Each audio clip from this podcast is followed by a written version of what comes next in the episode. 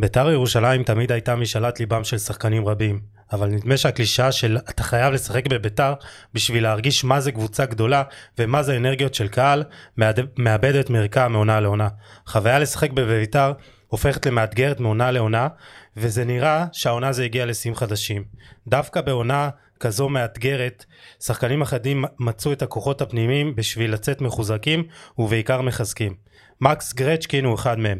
גרצ'קין הפך להיות סוג של דובר של המועדון מטעם השחקנים.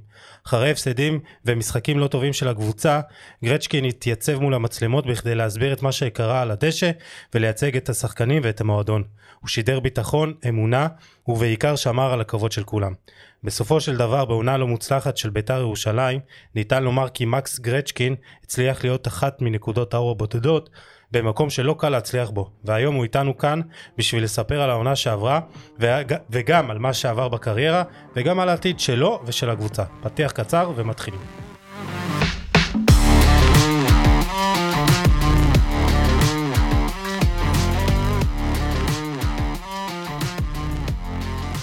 ברוכים הבאים לפרק המאה ו-12 של חולה על כדורגל הפודקאסט ואנחנו כאן באולפני פודקאסט סטודיו של אה, עוז נקש בראשון לציון מקס גרצ'קין שחקן בית"ר ירושלים איתנו כאן היום אהלן מקס מה העניינים?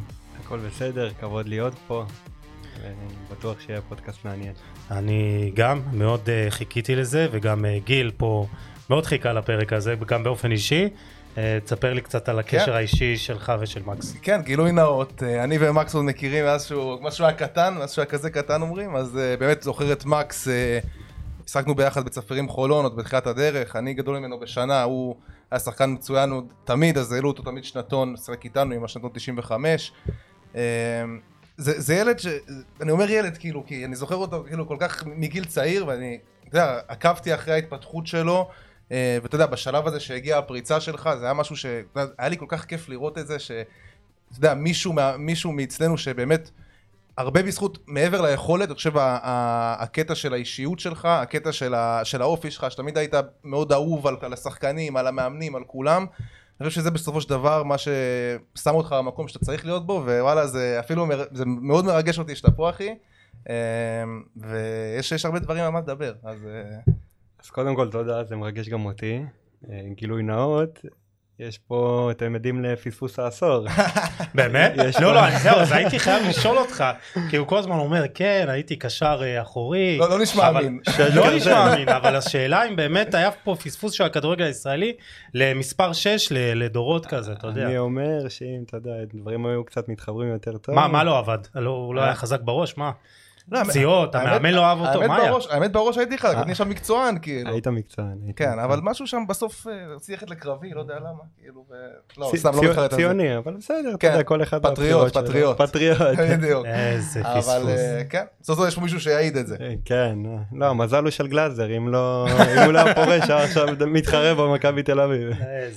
זה הטייפ, זה הסגנון משחק. טוב, אז אנחנו, לא נורא, אתה מעביר את הידע שלך עכשיו, הלאה. אני הבנתי שאני יותר אוהב לדבר על כדורגל, לכתוב על כדורגל מאשר לשחק, אז... אה, פחות מבין, פחות מבין ומשחק. לא, אין לי מושג, אין לי מושג. זה אני צריך ללמוד ממך. אין לו מושג. אה, טוב, מקס, האמת זו הייתה באמת עונה מטורפת, וזה כאילו זה תמיד מרגיש שכל מי שמשחק בביתר ירושלים, זה כאילו הוא... עונה בביתר זה כאילו זה חמש שש עונות ואני אומר באמת העונה הזאת הייתה איזה משהו מיוחד כאילו זה גם ברמה המקצועית גם ברמה התדמיתית והבעלים והכל ביחד. כאילו עכשיו שנגמרה העונה אתה אומר כאילו ברוך השם שהיא נגמרה? והיא נגמרה בליגת העל גם זה היה כן בוא, לא... קודם כל ברוך השם שהיא נגמרה טוב. אני חושב שאתה יודע באמת כמו שאמרת כל שנה שהיית שואל שחקן של ביתר, איך זה לשחק בביתר, הוא אומר, אומר לך, תשמע, העוצמות, ה... הכל אינטנסיבי, זה מרגיש כמו 2-3 עונות. זה באמת ככה? כאילו, איך אתה מרגיש? זה, זה, זה הקלישאה של שחקני ביתר לשעבר, אבל העונה, העונה זה באמת נכון. כאילו, חוויתי עונה אחת שאני מרגיש שבעונה אחת חוויתי תרחישים של 4-5 עונות. אם זה חילופי מאמנים, אתה יודע, הסיפור שהיה עם הבעל בית, סיפור עם אוהדים, סיפור עם השחקנים זרים. זהו, אבל איך אתם באמת, אתה יודע, השחקנים, היה איזשהו שלב, אתה יודע, אחרי, בהתחלה יכול יודע שהוא מקטין את התקציב, ואז כבר העתיד היה נראה די מעורפל, ואז בכלל התפוצצה כל הפרשה.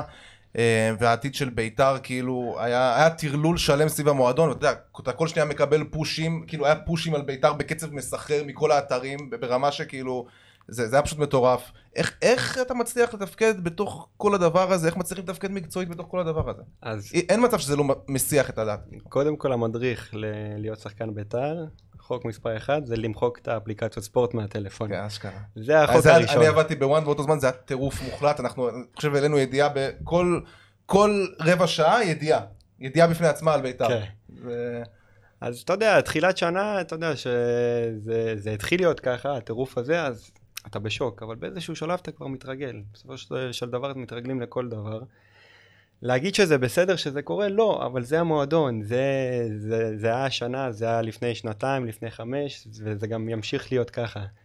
כן, זה זה כאילו ימשיך. אתה, אתה מתרגל לכאוס הזה? כאילו כן. אתה לא מתרגש ממנו? אתה מבין שזה חלק של להיות שחקן בית"ר. אתה מבין, אני הייתי בחדרה, הייתי בליגה לאומית, הייתי, גדלתי במכבי תל אביב, חוויתי קצת בוגרים במכבי תל אביב. מכבי תל אביב לא מועדון פחות מבית"ר ירושלים, מבחינת גודל, עבר, מפואר, אבל זה שונה. בבית"ר ירושלים אתה צריך להתחבר לאווירה של המועדון, לטוב ולרע.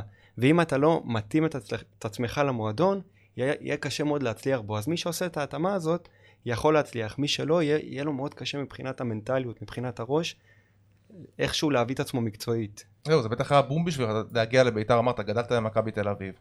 אבל אתה יודע, בכל זאת, באת מהפועל חדרה, פתאום אתה מגיע לביתר ירושלים, פעם ראשונה מועדון עצום בכדורגל הישראלי, קהל, איך זה מרגיש, כאילו? איך, זה, איך, איך הרגישה בכלל ההתחלה בביתר? קודם כל, המשחק הראשון שלי בטדי, וואו, היה כל כך עוצמתי, זה היה נגד הפועל באר שבע, סיימנו 0-0 במשחק הזה, אבל אה, אתה, אתה מגיע, אתה, אתה, אתה רואה את כל הקהל הזה, את כל ה... אני רוצה לקחת אותך לרגע שבעיניי, שבעיניי אתה הגעת לביתר, תקן אותי אם אני טועה, ואני חושב שזה אפילו הרגע הכי, הכי מאושר בקריירה שלך, ואני לא אגזים. אתה צודק. מקבל את הכדור בצד שמאל, גביע הטוטו, מחזור שלישי, הפועל תל אביב, מקבל את הכדור צד שמאל, חותך למרכז, ברגל ימין, ברגל ימין. משגר פצצה לפינה, טירוף, רגע מושלם. זה הרגע הכי הרגע הכי טוב מושלם בקריירה שלך נראה לי. בחיים שלי, לא כן, בקריירה שלי. באמת? כן, כאילו שם הסתכלתי עליך ואמרתי, נשבע לך, כי מתפוצץ לי הלב מ- מ- מהתרגשות. זה גם אולי נראה לי גול יחידי שלך בביתר. בקבוצה בליגת העל. לא? לא, היה לי... בחדרה? בהפועל חדרה היה לי נגד אוקיי. מכבי חיפה. אבל איך, איך, איך, שם הרגשת באמת שאתה כאילו הגעת. לביתר? שם הרגשתי שאני שחקן כדורגל. כאילו, אתה יודע, המשחק גדול, אוהדים, קהל, המועדון, עוצמות, פתאום, אתה יודע, אתה בטירוף הזה, אמרתי, זהו, עכשיו אני שחקן כדורגל, מה שהיה לפני, לא משנה. מה- מעכשיו אני יכול לקרוא לעצמי שחקן כדורגל. כי, כי חווית כביכול את רגש- רגעי האושר בלהיות שחקן של ביתר ירושלים. בדיוק. כאילו זה גם, תשמע, זה הפועל תל אביב, ו- זה, זה הגול, זה כן. תחילת עונה. זה הקהל. זה, זה כמו, הקהל כל הזמן אומר לי, הקהל של בית"ר, אם אתה שם גול נגד הפועל תל אביב, אתה פטור מלצום ביום כיפור. כאילו. זה, זה הרמה, אתה מבין? ו... לא, זה, זה היה מדהים, הכל ביחד. כמו שאומרים בביתר ירושלים, הכל מאוד אינטנסיבי ועוצמתי. אז כשקשה, מאוד קשה. אבל כשכיף, לצערי, אתה יודע, בשנים זה האחרונות רק- לא חווינו מספיק כיף, כן. אבל זה כיף עילאי. אז, אז איך אתה אה, מתמודד עם כל הסערת רגשות? כאילו אתה, אה, עם, להיות שחקן כדורגל זה באמת כל הזמן לדעת למתן כביכול את הרגשות שלך של אחרי הפסד, של אחרי ניצחון. אז בבית"ר ירושלים זה כמו שאתה אומר, זה רכבת הרים רגשית שאתה יכול להיות מצד אחד כאילו באופוריה באיזה גול מול הפועל תל אביב, מצד שני כשיש אה, בום גדול כמו עזיבת בעלים, אתה לא יודע אם יהיה לך מועדון. כן, וכאילו איך אתה מתמודד ברגעים האלה מבחינה אישית, מבחינה מנטלית, כאילו, לאן זה לוקח אותך? תראה, אני עכשיו כבר בקדנציה השנייה שלי בביתר, חזרתי קצת יותר מנוסה, עברתי קצת דברים. אז נגיד טובים. בקדנציה הראשונה שזה הכל חדש לך. אז אה, זה הלם, כי אני רואה את החבר'ה הצעירים שבקבוצה, שכרגע, אתה יודע, אני בא ממקום של לעזור ולכוון, כשאתה מרגיש שאתה מתעורר בבית ואין לך אימא ואבא. אם אתה יודע, להשוות את זה לסיטואציה שלנו במועדון, כי פתאום מודיעים לך שאתה יודע, הבעל בית, כאילו, יש לו את הבעיות משלו, וכרגע אין אף אחד שינווט את ה- את הספינה, כי גם פיטרו לך את המאמן התפטר, אחר כך עוד מאמן התפטר. אז זהו, מי- מי לקח את הספינה? אלי, אלי אוחנה בא, דיבר איתכם, מי, מי דיבר איתכם? מי הסביר לכם מה קורה בכל הזמן הזה? זאת אומרת, היה המון חוסר ודאות, אני חושב שגם אתם, המון. אה, אתה יודע, שמעתם דברים מהתקשורת, מן הסתם אפילו שאתה מוחק את האפליקציות, אני מתאר נכון. לעצמי שזה מגיע אליך, ומדברים איתך על זה, ותופסים אותך ב- ברחוב, לא יודע איפה. ואז מי, מי באמת לקח את הספינה? אלי אוחנה תמיד היה שם. הבעיה היא שגם אלי אוחנה, היה לו, היה סביב חוסר ודאות, כי בהרבה שלבים במהלך העונה, אף אחד לא ידע שום דבר. כמו שגם עכשיו, שואלים מה יהיה עם בית"ר. מי שלא תשאל, אין תשובות. אז אתה כאילו הרגשת שנגיד אלי אוחנה הוא העוגן שלך כן. ברגעים קשים? אלי אוחנה תמיד היה שם בשביל כולנו. באמת. במה זה מתבטא נגיד? בשיחות, בהעברות, גם כשהמצב קשה, הוא היה שם. להראות שהוא שם, שהוא לא נוטש את הספינה. ובאמת, זה, זה, זה נתן איזושהי הרגשה של ביטחון. אתה שואל אותי במקרים האלה מה עושים, מה השחקנים הצעירים אה, עושים, מה אני צריך להגיד לשחקנים אז הצעירים. מספיק שהוא נכנס לחדר הלבשה והכל מסתדר. כביכול. קודם כל זה, זה הדבר הראשון שצריך להיות והוא היה, אבל הדבר השני הוא לעשות את ההפרדה ולהסביר לשחקנים, לשחקנים היותר צעירים שקודם כל אנחנו שחקני כדורגל, אתה יודע, עם כל הבלאגן שמסביב, אנחנו צריכים כל בוקר לקום לאימון, להתאמן, לבוא למשחק ולנסות לתת הכי טוב שאפשר, כי בסופו של דבר, בשביל זה משלמים לנו, כן? אני חושב שזה גם הרבה, גם הרבה הקהל, כי מן הסתם, אם, אם הסיטואציה הזאת הייתה קורית לך ב, במועדון, אתה יודע, לא לא נזכיר שמות, אבל מועדונים יותר קטנים שגם בהם היית, בחלקם היית, אני חושב שהיית, היה לך יותר קל, טוב, להסתכל על עצמך עכשיו, ומה טוב למקס, ולהתחיל לחפש את, ה, את היעד הבא שלך, ופה הרגשת, וגם בשיחות בינינו, אמרת לי שאתה אתה מחויב לקהל הזה, זאת אומרת שאם זה בארץ, אז, אז זה בית"ר. חד משמעית, אני, אתה יודע, זה לא קלישאה, אני פשוט התחברתי למועדון, אני, ולא רק אני, אגב, יאמר לזכות כל השחקנים שגם שהודיעו לנו שיהיה קיצוץ של 25%, והיו שחקנים שהייתה להם אופציה לעזוב, היו להם הצעות יותר טובות בחוץ, ובחרו להישאר ולשחק בשביל המועדון הזה, כי המועדון הזה יותר גדול ממני ומכל השחקנים. זה בית"ר ירושלים, ואף אחד לא היה רוצה את הכתם, הזה של הירידת ליגה. אבל איך אתה בתור מישהו שגדל במכבי תל אביב, כאילו מרגיש את החיבור הזה? אולי בגול של הפועל, משהו שם, אתה יודע, התחבר, אבל uh, תראה, אני בן אדם מאוד מכבד את מי שמכבד אותו. הגעתי לבית"ר ירושלים, אתה יודע, ממקומות די נמוכים, הייתי שיחקתי בליגה לאומית, היה לי תקופות שגם בליגה לאומית לא הייתי משחק. פתאום הגעתי לבמה המרכזית בכדורגל הישראלי, וקיבלו אותי בזרועות פתוחות, נתנו לי את התנאים שאני צריך, חיבקו אותי, אז אתה יודע, אני מרגיש מחויב למועדון. זהו, ו- אני, אני חושב שהיה לך, תקן אותי טועה, איזושהי תקופה של קצת סחרור בקריירה שלך, בסביבות כאילו, אתה יודע, גיל, לא יודע, 22, 23, כן. פחות הבנת כאילו מה קורה, ליגה לאומית, כמו שאתה אומר, אה, אה, ביתר תל אביב, אחרי זה רמת השרון, וגם, אתה יודע, לא, לא בדיוק כאילו אה, מציג את היכולת שאני מתאר לעצמי שציפית מעצמך. אה, אני חושב שבאיזשהו מקום כאן הפועל חדרה פתאום נכנסה לתמונה, ואפשר להגיד אפילו הצילה לך את הקריירה. עוד פעם, גילוי נאות, עוז יושב פה, הולך לנגן היום בבר בחולון, שאגב, עד גיל, כמו שאמרת, 22-23, הייתי עובד שם. כן. כי באמת הייתי בסחרור, כי לא, לא הייתי יודע מה יהיה איתי, הייתי מתפרנס ממשכורת חייל באזור ה-5,000 שקל בחודש. זאת אומרת, אה, עבדת, עבדת בזמן הזה בב- בברוני. הייתי עובד, כן, הייתי עובד אה, בעוד עבודה כדי, אתה יודע, איכשהו לסגור את החודש. מה, ברמן, מלצר, מה עשית שם? התחלתי מלצר, התחלתי שוטף כלים? בגיל 17. מה אתה אומר? התקדמתי לאט לאט, מלצר, ברמן. כאילו אימון בבוקר ואז... כאילו אה, התחלת בגיל נוער, אה, הבנת שאתה צריך לדאוג לבית, לעצמך, וכאילו אה, לעבוד בעוד עבודה, כי אף אחד לא מבטיח לך חוזה חד בוגרים. משמעית. אני חושב שאתה יודע, זה לא רק אני, הרבה שחקנים בכדורגל הישראלי, בגלל שברוב הקבוצות התנאים, במיוחד במחלקות נוער, הם לא תנאים כמו שיש למה, בגרמניה, במכבי תל איטליה. אביב לא היה חוזה? סליחה שאני... היה לי חוזה בשנה האחרונה וגם חוזה חייל. כן. אתה יודע, אני גם באתי ממשפחה מהמעמד הממוצע, הייתי צריך לעבוד כבר בגיל צעיר, אז אתה יודע, 4-5 אלפים שקל בחודש, בגיל 19 לא כל כך הספיקו לי. אז הייתי צריך אה, למצוא איך אני, אתה יודע, מתפרנס. לצערי באותו זמן לא- לא יכלתי לקבל את הסכומי כסף שימקדו אותי רק בכדורגל, אז הייתי מחפש את עצמי. ובאמת, כמו שגיל אומר, עד גיל 23 שיחקתי בליגה הלאומית, היה לי גם תקופות פחות טובות בליגה הלאומית שלא מצאתי את עצמי. ועבדת בעוד עבודה. עבדתי בעוד עבודה, כן, אבל uh, בגיל 22 היה לי עונה עם חיים שבו ברמת השרון, שעשינו עונה מצוינת כולנו, וגם סיימנו את העונה עם בערך שמונה בישולים, ו... היית, היית עדיין בגיל נוער כחריג, נכון? זה היה מעבר חצי, חצי עונה כזה? אז uh, זה היה בקדנציה הראשונה שלי ברמת שרון, בגיל 20, הייתי ח... חצי שנה במכבי תל אביב, בנוער, שיחקנו בליגת אלופות, הייתי קפטן, בחצי שנה השנייה עברתי לרמת השרון. עונה אחרי זה הייתי בביתר תל אביב, עם אמיר תורג'מן, ששם הרבה חודשים אה, חוויתי את היציאה. גם. כן. כל מיני סיבות, מקצועיות, פציעות כאלה. ו- ואז באמת חשבתי מה, מה יקרה הלאה, כי כל החברים שלי לשנתון באותו זמן היו יונתן כהן, דן גלאזר, צ'יבוטה, חוזז, ואני רואה את, את החבר'ה האלה כן. מצליחים בליגת העל. אתה אומר, איפה אני? כן, ואני הייתי איתם כל הדרך, פתאום אני לא מוצא את עצמי בליגה לאומית, אני אומר, מה הלאה, מה? לא מספיק טוב. היו, היו מחשבות כאילו, אתה יודע, רגעים של ייאוש כאלה, רגעים שאתה אומר, אולי, אולי אני, לא יודע, לא המקצוע הנכון, אולי, אולי אני, אולי שווה לוותר על להיות שחקן ביניים ב- בליגה לאומית, אולי עדיף להתמקד בדברים אחרים, לא יודע, ללמוד, זה, לעבוד.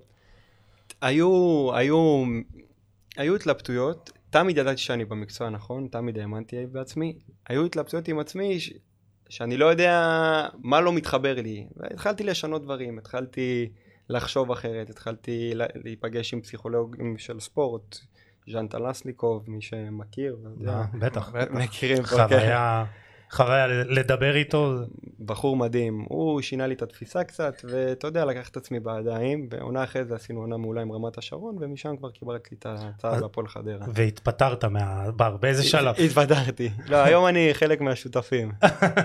כן, אז... אה, יפה. לא, אז, אה, תאר לנו באמת את הרגעים שאתה אומר לעצמך, אני עכשיו חייב לקחת החלטה של לקחת את הקריירה שלי בכיוון הנכון. זה היה כאילו הרגע שהחלטת לדבר עם ז'אן? כן, זה היה בסביבות גיל 21, שהחלטתי לי לדבר עם ז'אן. הוא- יעצרו, אה, כאילו, יעצרו לך את זה, או שאתה כאילו על דעת עצמך החלטת ש... לא, יעצו לי, ייעץ לי אבי יחיאל. הוא. היה עוזר מאמן של זיו אריה במכבי תל אביב, ונשארתי איתו בקשר טוב, ואז הוא כאילו אמר לי, תשמע, תנסה, בוא אני אכיר לך מישהו, דבר איתו. הוא, לעשות יותר רע הוא לא יעשה. אתה מבין, אתה מחפש את עצמך כרגע בכדורגל, בוא נראה. ואני חייב לשתיהם תודה על זה, כי הוא שינה לי את התפיסה. באותם, באותה תקופה שהייתי צריך שמישהו ישנה לי את התפיסה. מה הוא נגיד אמר לך? משהו שכאילו תפס אותך, ש- שגרם לך... אה, יותר, אתה יודע, הייתי מתעסק, אה, תמיד הייתי מקצוען. לפעמים מקצוען אובר, אתה מבין? הייתי עובד יותר מדי ולא עובד נכון. והוא לימד אותי שלפעמים צריך לעבוד יותר נכון. זה לא שאתה עושה יותר מדי, יותר מדי, יותר מדי, זה סימן שזה טוב. זה לא נכון. כן. לפעמים צריך להוריד מהיותר מדי ולהתמקד בכמה דברים, אבל שהם הדברים החשובים. אז הוא יותר מיקד לי את החשיבה, יותר, אתה יודע, רעשי רקע, התנתקתי והתחלתי להתמקד במה שצריך, במה שאני צריך באותה תקופה, במה שאני צריך לעתיד, מה אני צריך לשפר, וברוך השם, אתה יודע, לאט לאט התחלתי לשפר את מה שאני צריך, והתקדמתי.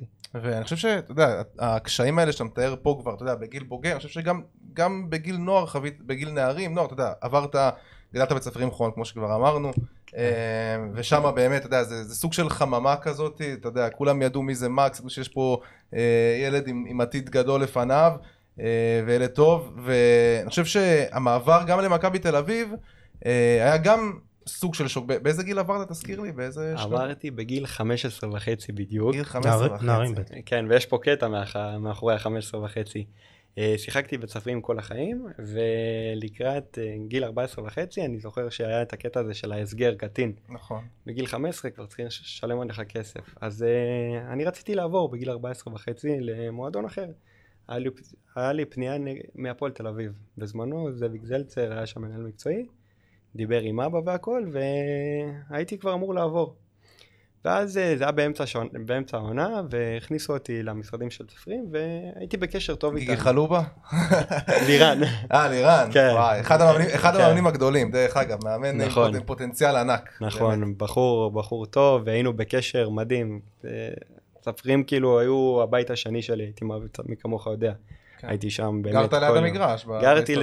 גרתי במגרש, כן. כאילו, באמת, לירן חלואה פשוט לקח אותי מהרחוב, שם אותי. בצפרירים, ואני צריך אה, באמת להודות לו הרבה. אה, אז באותה תקופה אה, הכניסו אותי לזה, והיינו מקום שלישי, אני זוכר את זה, והוא אמר לי, תשמע מקס, תשאר עד סוף שנה, ואנחנו צריכים אותך, אפשר לעשות פה משהו היסטורי, לעלות לליגה מרכז. כן. היינו בליגה דן כל הזמן. נכון. אם ניקח אליפות בליגה דן, יש לנו סיכוי להגיע לליגה מרכז. והוא שכנע אותי, והסכמתי. הסכמתי, בסוף לא עלינו, סיימנו מקום שלישי, כן. ואני כבר בן 15, ויש לי הצעה עם מכבי תל אביב. קראו לי למבחנים, התאמנתי איתם איזה חודש, שחררו אותי מצפרים, הביאו לי מכתב שאני יכול ללכת להתאמן איתם, והם התלהבו, אמרו לנו כאילו בוא תחתום. היה שם בדיוק איחו- איחוד של הצפון והדרום. אני בא לספרים ואומרים, תשמע, היה שם בעיות כלכליות, דברים כאלה, אמרו, אתה לא משוחרר. כאילו, אם הם רוצים, שישלמו עליך. עכשיו... רצו הרבה אה, כסף. כן, עכשיו, באותו זמן היה לי קשה לקבל את זה, הייתי ילד אמוציונלי, פתאום מועדון גדול כמו מכבי תל אביב רוצה אותך ולא משחררים אותך אחרי שאתה יודע, עשית כל כך הרבה בשביל המועדון הזה, אז היה לי קשה לקבל את זה. עכשיו אני יודע שככה הדברים עובדים. אז uh, באותו זמן, זיו ארי היה מאמן של נערים ב' במכבי תל אביב, ואיזה יום אחד, באתי לזיו ואמרתי לו, תשמע, זיו, מבחינתי, אני נכנס להסגר, שנה אני לא משחק כדורגל, אם תצליח להוציא לי אישור כזה שאני אוכל להתאמן איתכם, אני מוכן לספוג שנה לא לשחק כדורגל, רק בשביל בסופו של דבר להתאמן אצלך. וזיו אמר, אין בעיה, אני אדאג לאישור כזה, אם אתה מוכן לא לשחק שנה ולהתאמן, אני, אני דואג, כאילו, הייתי ככה נחוש. וזה יום אחד אנחנו מסיימים הרצאה במקווה ישראל, זיו קורא לי החוצה, אומר לי, הוא היה ביחד עם אריאל אברהם, אה, הוא היה בזמנו מנהל במכבי תל אביב, אז הם קוראים לי החוצה ואומרים לי, מהיום אתה שחקן מכבי תל אביב, קנינו אותך. וואלה. כן, וזה במקביל לגול עם הפועל תל אביב. שני חושב- הכי מאושרים רגע, בקריירה שלך. כ- כמה שילמו עליך? מעניין אותי. שמע, אני עד היום לא יודע, את, מי שתשאל זה... בסביבות של כמה עשרות אלפים כזה, זה המחירים. כן. אני זוכר שדרשו אז אה, כל מיני שחקנים. כן. אה, דרשו עליך גם, ונראה לי אה, שמה... הסכומים היו גבוהים מדי אז הם ירדו מזה, אתה מבין? אבל... כן, תשמע, אבל, בוא נדבר על זה שאתה יודע, לעבור, צריך, צריך להסביר, לעבור מצפרים חולון למכבי תל אביב זה, זה כמו לעבור מחוג מ- למה? מביתר עכשיו למנצ'סטר יונייטד, לצורך העניין, לסיטי. למה? נגיד אנחנו- זה- אנחנו זה חוג? שיחקנו, אנחנו שיחקנו, מקס יסביר לך, התנאים היו כל כך ראויים, אתה משחק, אתה משחק כאילו על, על חול, literally על חול, על מגרש שהוא חול, אתה משחק, מביאים לך בג- בגדים משומשים ש- שלפעמים לא עברו כביסה, כאילו גרביים, אה, חסר גרביים, אז מביאים לך. גרביים, גרביים משומשות, אני לא רוצה, באמת לא רוצה, אתה יודע, המועדון הזה כבר, כבר אין, על מה, אין על מה ללכלך כאילו יותר מדי, כן, כי זה לא כך קיים. אבל אה, מקס, באמת, תספר כאילו על ה... זה, זה מטורף כאילו לעשות את המעבר הזה. וואי, זה היה באמת, כמו שתיארת את זה, אני... באנו מ- מכלום, בגדול, אתה יודע, במועדון הזה, כן, זה היה מועדון משפחתי והיה כיף להגיע לשם, אבל מבחינת תנאים, כשעשיתי את המעבר הזה, זה היה בלתי נתפס בשבילי, כי אתה יודע, פתאום הגעתי לאלופת המדינה, כאילו, אתה יודע, גביעים, אליפויות, מכבי... תמיד ב- זאת הייתה השאיפה להגיע למכבי תל אביב, כאילו, כן. זה השאיפה של אנשים באזור שלנו, אני זוכר, כאילו, למכבי, זוכר עמית פרחי, וזה. עוד שמות, כאילו, ש... זה ברמה שכאילו עכשיו, במצב הנוכחי שלי, כאילו שנה הבאה אני אשחק בליברפול. כן, כאילו, אתה יודע, יקראו לי עכשיו לאיזה שבוע התרשמות, יתרשמו, ואתה יודע, חודש הבא אני חותם בליברפול. כאילו, ככה זה היה, כן. אתה יודע, מבחינת להשוואה גם פחות היה את באותו הקטע גיל. הזה, אתה יודע, היום אתה רואה שחקנים עוברים נגיד מהקבוצות הממש קטנות האלה, נגיד כמו ספרים נכון, אז עוברים אה, לקבוצות, אתה יודע, הפועל כפר סבא, מכבי פתח תקווה, אה, מכבי נתניה, כאילו לעשות את המעבר הזה מצפרים למכבי קיצור, זה מליגת העל לפרמייר כן, כן, זה בדיוק, זה בדיוק ככה, וזה כן. מטורף ש... וההתחלה הייתה לא פשוטה, אני מאמין. לא פשוטה בכלל, אני חושב שבעונה הראשונה... היית בשוק מה- מההפרשים ברמת האימון, ב- במתקנים, במה? בהכל, בהכל, במתקנים, באיכות של השחקנים, במאמנים, בתנאים, אתה מבין? כאילו אני מגיע בגיל 15, ואני מקבל אה, תנאים של שחקן בוגרים. אני זוכר שהייתי בנוער כבר, כזה אתה מרגיש מה, לא בנוח שמחפשים לך דברים? מה? כן, כאילו, אתה יודע, אתה מגיע, הכביסה כבר מוכנה, והנעלי כדורגל שלך אתה משאיר במועדון, והכל כאילו נותנים לך, דואגים לך. פה, אתה יודע, הייתי בא עם הפקקים מהבית, הייתי שם את הנעלי פקקים שלי, וגם יוצא איתם אחרי האימון, אני גם יוצא איתם לקניון. אתה יודע, היה לי זוג אחד, פה אתה מגיע, יש לך הכל, יש לך שפע. אני זוכר שבנוער של מכבי תל אביב, התקציב שלנו נע בין 12 ל-15 מיליון שקל. יש לך קבוצות בליגת העל, הבוגרות, שאין להן תקציב כזה. אתה מבין? אז רק אתה יכול להבין את ההפרשים. ובאמת, יאמר לזכותה של מכבי תל אביב, שהמחלקת נוער שלה מתנהלת בצורה מדהימה. והרגשת שמה שאתה משתפר כאילו, נהיה שחקן אחר? כן. אז אני רוצה שדווקא נדבר על זיו אריה מבחינת מאמן. כי כן. אנחנו, ה- העונה באמת, רוב הקהל נחשף אליו, ואולי לא בהכרח בהקשר החיובי. אז אני רוצה שאולי כאילו תספר לנו קצת על, על החוויה מעבר למה שהוא שיחק, כאילו אתה יודע, לזה שהוא אמר לך, תבוא אני אדאג לה- להכל ותתאמן. כאילו א- א- איזה סוג מאמן הוא, מה הוא תרם לך? תשמע, בעיניי, אני קודם כל רוצה להגיד שזיו אריה, מעבר לזה שהוא מאמן, לדעתי בין הטובים בארץ, כיום, אוקיי. כיום, הוא באמת בן אדם מדהים. הוא מאוד מקצועי. זה לדעתי מה שמבדיל אותו בנוף של הכדורגל הישראלי. הוא פדנט, הוא מקצועי. הוא מדבר גם בשפה מקצועית אחרי משחקים, זאת אומרת, הוא לא כן. מהמנהלים האלה של אה, לא לא רצינו או לא זהו, כי הוא מדבר מקצועית. הוא, הוא, הוא היה כזה לאורך כל, לאורך כל הקריירה שלו, הוא גם בא מלמטה, הוא לא פתאום הגיע לכדורגל הישראלי, הוא התחיל בילדים, כן, נערים. הוא עשה את כל המסלול, הוא חווה נוער, נוער, ליגה בית"ר תל אביב, לאומית, כן. הוא חווה, עכשיו מליגה לאומית עלה ליגת העל, בליגת העל הוא נשאר בליגה, אתה יודע, הוא יגיע, אתה יודע, לליגת אלופות. היום קטעים מראיונות, עושים לך קצת פלשבקים ל- למכבי תל אביב. תשמע, היה לנו אופי של הרכב באותה שנה. בנוער, שלקחנו עם זיו אריה, היה לנו הרכב שלדעתי היום יכול להתמודד ב- בליגת מי זה היה שם דן גלאזר? אה, היינו, היה לנו? בשער אה, עמרי גלאזר. שר חסון, חביב אוחיון. או, זה כן. שלושה שוערים. בלמים היו שחר פיבן ושון גולדברג. מגן נכון. ימין גיא אביב, משחק היום בעכו. כן. אני מגן שמאל. באמצע היה לנו דן גלאזר בקישור האחורי. מקדימה אליאל פרץ ושועא ארמלי. בספסל היה גבי קניקובסקי.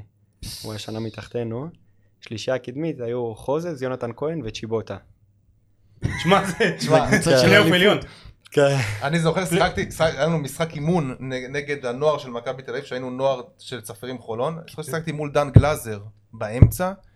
אני אומר לך, אני הרגשתי שאני מקבל סחרחורת כאילו תוך רבע שעה. הבן אדם היה נראה לי כמו טוני קרוס, כאילו בקטע כזה, משהו הזיה, אמרתי, מה זה השחקן הזה? רוטוויילר. זה זה היה... אז- אז גולדברג היה בלם. אז- בלם. זאת אומרת, זה לא המצאה. לא, לא, הוא גם דיבר על זה, הוא אמר כן. שהוא שיחק קצת בלם אה, בקריירה. כן. אמ, אה, אגב, גם דור פרץ היה, פשוט העלו אותו לבוגרים באותה שנה. דור פרץ.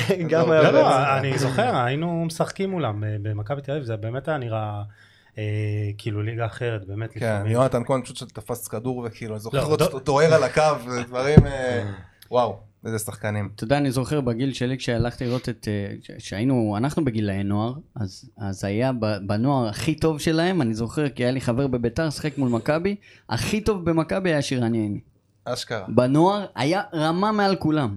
לא אשכח את זה בחיים. תשמע, אני זוכר שחקנים, אתה יודע, אומרים, אנשים לא מבינים לפעמים, אני חושב שאנשים לא מעריכים מספיק שחקנים בליגת העל. כי אני יכול להגיד לך שיצא לשחק מול שחקנים שהיום בליגת העל, נגיד סתם מוטי ברשצקי כזה, או אה, אבישי כהן שהיום בבני יהודה ליגה לאומית.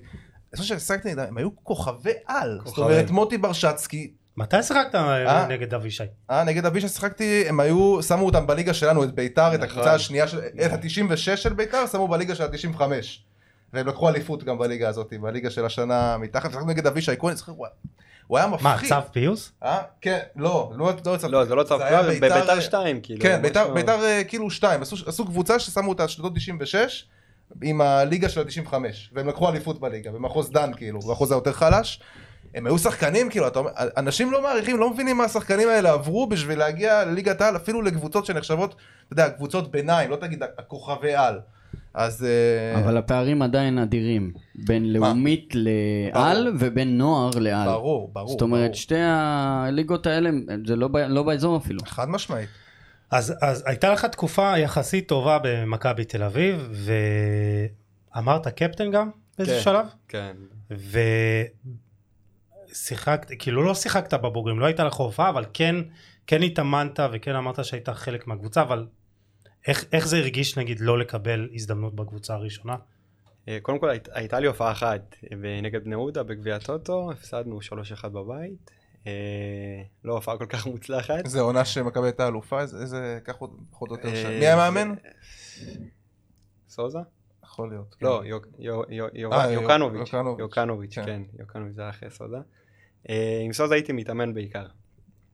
אה, תשמע, זה לא נעים שאתה לא מקבל אה, הזדמנות, אבל אה, אתה יודע, באותם שנים מכבי היו כל כך חזקים, היו כל כך הרבה זרים, והם רצו לאליפויות, גביעים. אה, אז- התאמנת אז עם ערן זהבי גם. נכון, נכון, התאמנתי עם ערן זהבי, ואגב, שם גם איכשהו השתנתה לי התפיסה לגבי איך שאני מסתכל על הכדורגל, אפרופו שדיברנו, שז'אן עזר לי קצת לשנות את התפיסה, וגם ערן, באמת הייתי מגיע לאימונים, יודע, ערן זהבי, הכוכב הכי גדול של הכדורגל הישראלי, היה מגיע לאימונים ש... אתה יודע, עושים אה, שש על שתיים כאלה, אתה יודע, בדרך כלל עושים את האימונים האלה חפיף, יותר חפיף. קליל. ב-50 אחוז גג. הבן אדם היה רץ, נכנס לאמצע, רץ, גליצ'ים, אטרף. ואני רואה את זה מהצד, אני אומר, בואנה, אני שחקן נוער, ואני לא בטירוף שלו.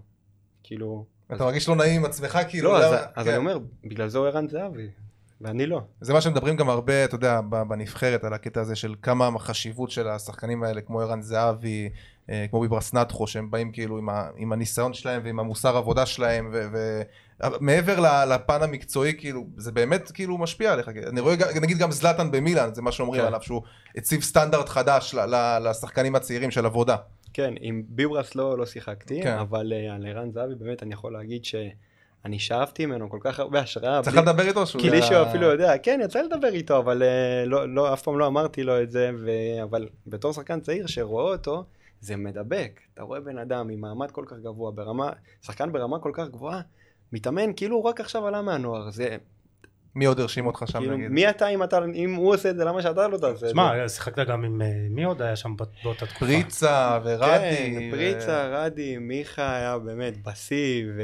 נו, הסרבי באמצע, הקשר. אה, מיטרוביץ', מיטרוביץ'. וואו, אה. ענק, ענק. באמת, קבוצה הצגה. כאילו, היית עולה לאימונים, היית טאק, פסים, פסים, הכל מהר, הכל בקצב. היו צועקים עליך כאילו היית עושה טעות, או כאילו היו מדרבנים אותך, זה- איך לא, זה? היו מדרבנים. יש את החשש. הזה, אבל שאתה מקבל כדור... רגע. ברור, ברור, כן, גם אתה יודע, היינו עולים כמה שחקני נוער, ואתה רוצה להוכיח, אבל אתה יודע, זורקים אותך למים כאלה עמוקים, וגם עכשיו, שאני רואה חבר'ה צעירים, נגיד אה, אוסקר גלוך לדוגמה, שבאמת, הוא, נותנים לו הזדמנויות, והוא לוקח אותם, הוא משחק כאילו הוא שחקן בוגרים לכל דבר, וזה זה יפה.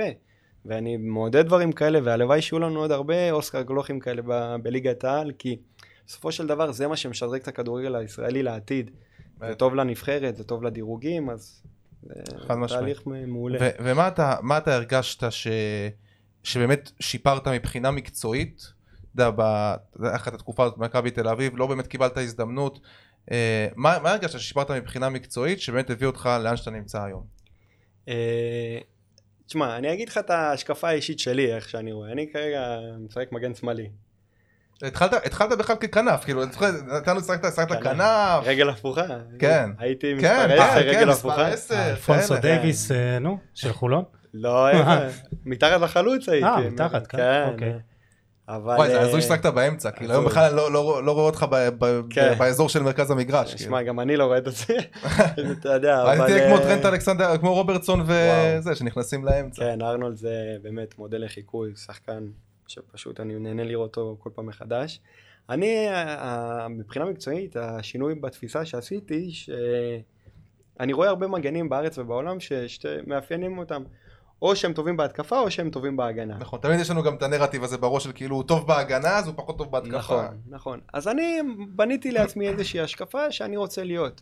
גם טוב בהגנה, גם טוב בהתקפה. אני לא אגיד לך עכשיו שנותן עשר, עשרה בישולים בעונה ועושה חורים כל התקפה שנייה, אבל מצד שני גם, אתה יודע, עושה הגנה טוב ויכול לסיים עונה עם ארבע, חמש, שש בישולים לעונה. כן. אז כאילו זה, זה הכיוון שאני בו, בו מכוון עליו, להיות שחקן יציב קודם כל. כי אני למדתי שאתה שחקן הגנה, קודם כל מה שאתה צריך זה יציבות. זה מה שמאמנים מחפשים, מה שקבוצות גדולות מחפשות. אם אתה יכול להביא את האקסטרה בהתקפה, מספרים, מה טוב, כן? כן. כאילו אני- פעם היית יותר משתגע בהתקפה. פעם ו- הייתי הרבה יותר התקפי, הרבה יותר, אתה יודע, אמוציונלי, ואתה יודע, יש שחקנים כאלה, יש גם מועדונים שאוהבים את זה יותר, אין בעיה. אבל היום אני יודע שמה שמחפשים, וגם בקבוצות גדולות, זה קודם כל יציבות, כמגן. כן. אם אתה יכול להביא מספרים, אז בכלל, זה גם מה שיביא אותך אני רחוק. חושב שגם שיפרת את הפיזיות שלך, זאת אומרת, אני זוכר, תמיד כן. מאוד, היית מאוד צנום, מאוד, אה, נכון. מאוד רזה, ואיך איך עבדת על זה? כאילו חדר כושר? גם חדר כושר, אבל אה, יותר אני מאמין... אה, זה משהו שהפריע לך, שהרגשת שעוצר אותך קצת, אמרת אני רוצה יותר פיזי, יותר, כאילו, גם מאמנים אולי, אה, אתה כן, יודע, רצו שחקנים יותר פיזיים. אז תשמע, קודם כל זה ב- בנראות. קודם כל, כן. אתה יודע, אתה רוצה שהמגן שלך לא יהיה השחקן הכי קטן אה, במגרש. חשוב להדגיש, מקס גרצ'קין מטר שמונים כן, ושתיים. הייתי בהלם, תקשיב, אני נכנסתי. לטרנספר מרקט, כאילו, אני אומר, בטח שמונים, מה, הוא יותר גבוה ממני, כאילו? מקס יותר גבוה ממני? כן, זה... זהו, שדיברנו על זה לפני כן. השידור, שאתה נראה מטר שבעים ושש, כן. שבעים, כזה, אתה יודע, מקס מטר שמונים ושתיים. אתה תפסת גובה בזמן האחרון. זה- זה- זה המחלה שלי, כל. פעם רואים אותי ברחוב, בואנה, אתה- גבוה. אתה לא נראה, כל קבוע, אתה יודע, אבל אה, בסדר. אז אתה אומר זה קודם כל במה שאתה משדר. כאילו העוצמות שאתה משדר ולא בהכרח אה, עוד בדיוק זה, קילו שתיים במסת שריר. ודבר שני, כדורגל זה לא אגרוף, אתה מבין? אנחנו לא נמדדים בפיזיות שלנו יותר, כדורגל זה יותר משחק של הבנה. קורדינציה. קורדינציה, טכניקה. אז איך אתה לדעת- באמת עכשיו נגיד אה, גיל 26 איך אתה משפר את עצמך מבחינת המשחק שלך איך אתה עובד? רואה את ליברפול משחקים, כל יום, כל יום, כל משחק. אתה חולה- אתה חולה כדורגל, אתה רואה הרבה כדורגל. יש שחקנים. שנגיד לא אוהבים, אוהבים לשחק, לא אוהבים לראות. כן, אני תולעת כדורגל, אתה יודע, אם זה הכל, פרו אבולושן, פוטבול מנג'ר, פיפא, כן, אתה- רואה גם החלש מפסיד לי, אתה יודע. לא, חתול. שחור. אל תהיה חכם על עוז, עזוב אותך שטויות. אתה אומר לא חוכמה גדולה. אבל אה, לא, באמת, אתה אתה מסתכל כדורגל בקטע של ללמוד, מסתכל על- על על- על מגנים, כאילו שחקן בתפקיד שלך. חד משמעית, חד משמעית. אה, כיום אה, שתי המודלים שלי לחיקוי זה אלכסנדר ארנולד וקנצלו. וואו. אתה יודע, אני חושב שלכולנו יש מה להשתפר כל יום ויום, אז מהם כרגע אני... מה, נגיד קליפים ביוטיוב גם וכאלה? הכל. כן? קליפים. ביוטיוב, רואה משחקים, סטטיסטיקות. אבל אתה. יודע ראיתי קצת את ביתר העונה אז כאילו אתה פחות נכנס לאמצע כאילו אני זה משהו שאתה יודע אתה מאמן? מה? אני, אני, אני אוסיף, כי אני ממש באתי לשאול את השאלה הזאת. אוקיי. העונה, וזה בניגוד לשאר העונות, ואנחנו פה, יש לנו את הפודקאסט שלנו, גם דיברנו על זה כל כך הרבה פעמים, שהביטחון שלך נפגע משמעותית, כי אנחנו ידענו תמיד שאתה יודע להעיז, ויודע לפרוץ, ויודע לבשל, ויודע להרים, ויודע לעשות פעולות כיפיות, אבל אתה כאילו אמרת, במצב של הקבוצה, אני אתן לי קודם כל לעשות מקבל את הגנה כמו שצריך. ובמיוחד עם יוסי אבוקסיס זה, זה הרבה יותר השתפר כאילו, המשחק ההגנה. עם יוסי כשהוא נכנס היה. לו ממ- ממש לא הרבה דקות אבל הוא נתן דווקא אה, עלה עם ביטחון אבל כאילו אני מדבר איתך על כל העונה זה היה ניכר שלא היה לך ביטחון אחי ואנחנו פה אה, נשכנו שפתיים אחי לא ידענו מה עובר עליך באמת קודם כל, אני לא, מס... לא מסכים עם זה מבחינת ביטחון, כי מבחינת ביטחון ויציבות זו העונה הכי טובה שלי בקריירה. מאיזו בחינה אה, כאילו שאתה אומר מ- שמרתי על עצמי ושמרתי על נטו מין, של מינימום טעויות כאילו במה זה מינימום? טעויות, סטטיסטיקות, זה- אני כן מסכים שבפן ההתקפי, פחות טוב. כן, זה מה שאתם נמנעת. מלהיכנס פחות להרפתקאות טוב, כן, אבל זה לא, לא עניין של הביטחון, כי זה דווקא משהו שאני חושב ששיפרתי העונה. מבחינת אה, מיקומים, אה, ביטחון עם הכדור, פסים, עמידה טקטית עמידה, ראיית משחק, זה דברים ששמתי עליהם דגש העונה. אני כן מסכים שבהתקפה פחות העזתי, פחות uh, לקחתי על עצמי, למה? פחות הגעתי למקומות שאפשר לקחת, כי קודם כל חצי עונה שיחקתי בלם שלישי, נכון שיחקנו את החמישה והייתי הבלם אני לא שמאל. מדבר על זה ודבר שני, תשמע, אנחנו, כששיחקנו, אתה יכול לראות, אנחנו כמעט ולא הגענו לחלק של כן. הקבוצה הייתם היריבה. קבוצה מאוד אנמית. שמע, את- ש- את באמת, באמת, בחלק הראשון- הראשונה, אז זהו, בחלק הראשון, ודיברתי על זה כמה פעמים גם בדף, כאילו, ה-XG של ביתר היה רע, כאילו באמת. אתם וי בקושי- על ה-XG. זהו, אמרנו, שעוד מעט גם יבוא מעטפת, סתם. כן. אבל באמת, כאילו, ביתר הייתה, אני לא יודע, לא הסתכלתי על הנתונים כאילו במשחקים האחרונים, בעטתם הכי פחות לשער יחד נכון. עם הפועל ירושלים ואולי, אה, לא זוכר איזה קבוצה, אבל גם ה-XG שלכם היה מאוד נמוך, ואני אומר, בואנה, כאילו, אתם לא נגעתם בכדור בתוך הרחבה של היריבה, אז איך אפשר להפקיע? אז כאילו, זה, זה משהו שאולי, כן. אני אומר, ביטחון, אולי משהו שהמאמן דורש, אולי לא, לא עבדתם על זה באימונים. תספר גם על ארווין קומן קצת על העבודה. כן, אז הנה, זה, משהו באמת גם שרצינו לגעת. אז אה, לפני שאני אגע פשוט בארווין, תראה, אתה יודע, אנחנו לא משחקים פה טניס, זה לא ספורט יחידני, אז כשהקבוצה פחות טובה, אז קשה לשחקנים לעשות מספרים, אתה מבין? אם זה אני, אז קשה לי להגיע לקרוסים, קשה לקחת על עצמי, אני פחות מגיע לאזורים המסוכנים, אז איך אני ככה יעיז, אתה מבין? אם הייתי מגיע כל פעם לרחבה ונותן פס אחורה, הייתי מסכים. אני לא, לא מגיע בכלל לרחבה, כמו שהשחקני התקפה שלנו בחצי הראשון של העונה, אולי, אתה יודע, מלך השערים היה עם שתי גולים. תשמע, זה שונה, אתה פתאום משנה, הזוי. משנה, אתה יודע, משנה דיסקט לשחקן אה, של קבוצה תחתית. חד משמעית. לא יצא לך לשחק בקבוצה תחתית, גם בחדרה לא הייתם קבוצה תחתית, נכון. גם בביתר בעונה הראשונה הייתם קבוצה קבוצה צמרת, עכשיו פתאום זה סרט נכון. שונה לגמרי. שונה לגמרי, אבל אני עשיתי כבר את הסוויץ' הזה, אתה יודע, ב... לצערי כבר בסביבות מחזור 8-9, כי ראיתי לאן הדברים הולכים. אתה מבין? אז... אה, אמרת אני אהיה פחות אה, הרפתקני, יותר זהיר, שמור על המיקום שלי, כאילו זה קודם כל אמרתי, אני. קודם כל מגן. אם הייתי שחקן התקפה, אז הייתי מתעסק קודם כל בלתת גולים. אם אני מגן ואני אתעסק בהתקפה, אנחנו נמשיך לקבל... זו גם הייתה הוראה יותר, הדגש, אתה יודע, לא לקבל גול? כן, אתה יודע, ב... היה לנו תקופות מאוד קשות, כאילו, בחלק הראשון של העונה. אז בוא נדבר באמת על אה, ארווין קומן, וחשוב לי לשאול, כי, כי למרות הקיצוץ בתחילת העונה, אז בא ארווין קומן וכאילו הייתה איזו תחושה איתו שאולי אתה יודע יביא את השחקנים שלו בא אה, ג'אסי ו... ובואצ'י בא בתחילת העונה? בואצ'י בתחילת כן. העונה. כן ובואצ'י וכאילו הייתה אולי איזו תחושה שיחד איתו בתקציב כן אולי אתה יודע תעשו עונה סבירה אבל כאילו מה, מה לא עבד שם עם קומן?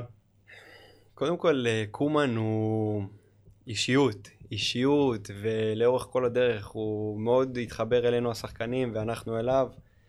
הוא ניסה להביא את האקס פקטור שלו, הוא ניסה להביא את ההשקפה שלו לכדורגל, לצערי זה לא הצליח. להצביע בדיוק למה ואיך, קשה לי, לא יודע להגיד בדיוק למה, אבל ראינו במגרש שלא נראינו טוב, לא משנה באיזה מהלך. גם מהלך- מה, לפעמים שיחקתם חמישה מאחור, נכון. אה, אה, רביעייה, אה, ש- ארבע שלוש שלוש, ארבע שתיים, כאילו הכל כל פעם השתנה. לפעמים במשחק אחד היינו משחקים ארבעה מערכים, אתה יודע, מחליפים, כי זה לא היה עובד.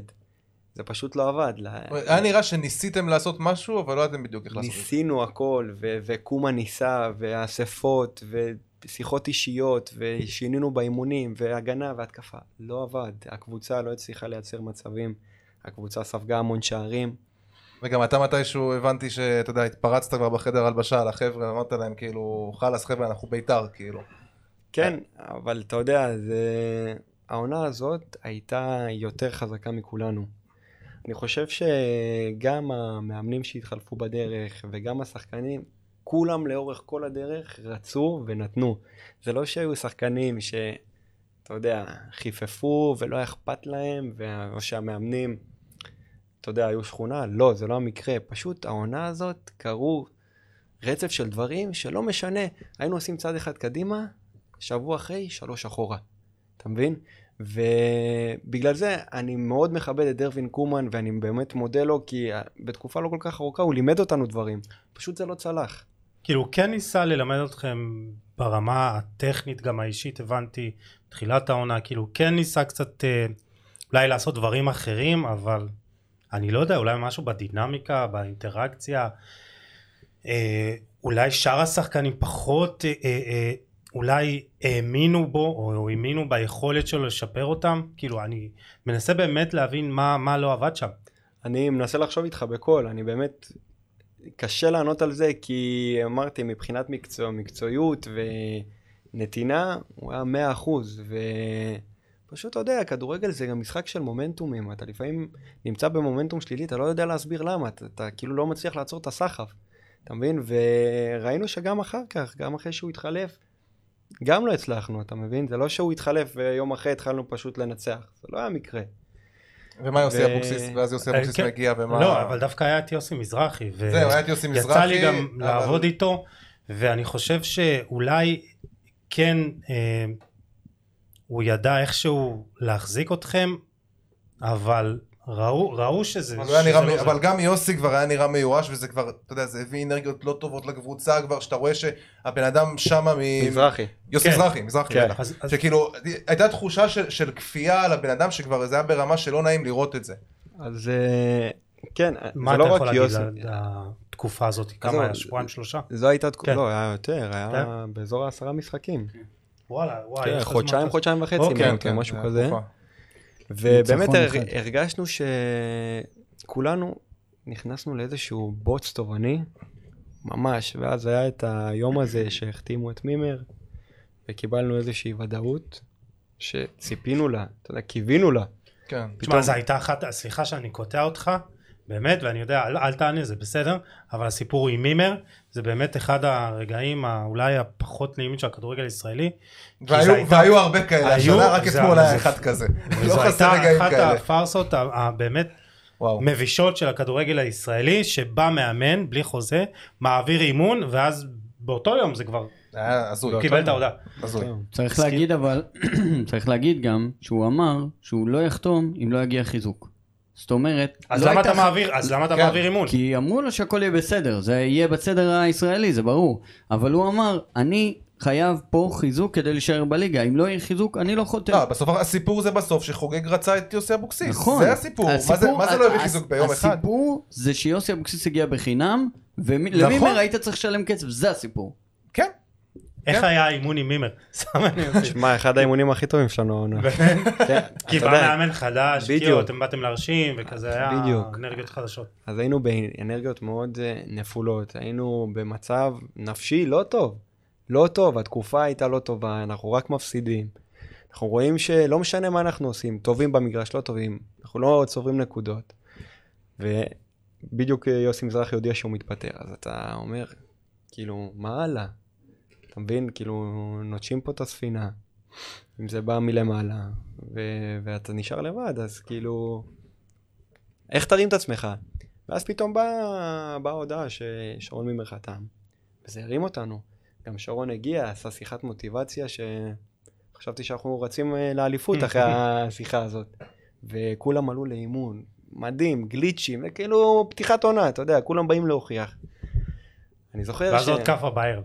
זוכר שנגמר האימון, וזה גם בדיוק הייתה, ב... היה בתקופה של הקיצוצים, שדיברו איתנו על הקיצוצים, ואתה יודע, אווירה פחות נעימה בחדר הלבשה והכל. ואני זוכר שירדנו מהאימון עם אה, מימר, ואסף הדובר היה ב... בחדר הלבשה, וכאילו כבר באנו ואנחנו אומרים לו, עזוב הכל, כאילו קיצוצים, זה לא מעניין אותנו.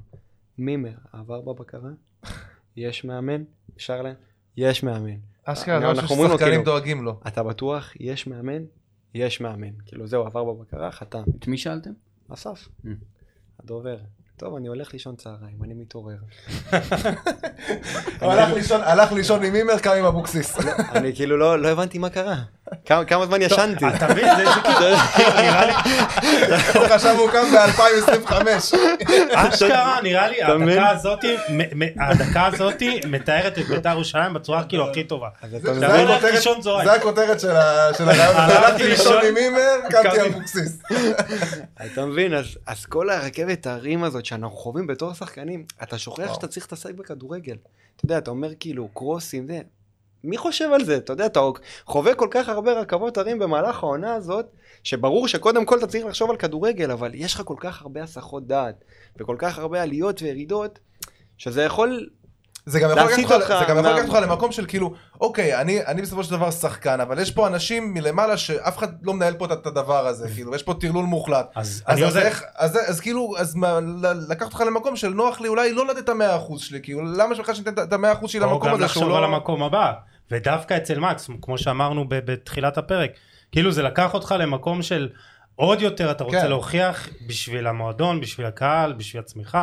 אז כאילו דווקא מהמקום הזה, כמו שאמרת. היה לי חשוב ספציפית אה, אצלי.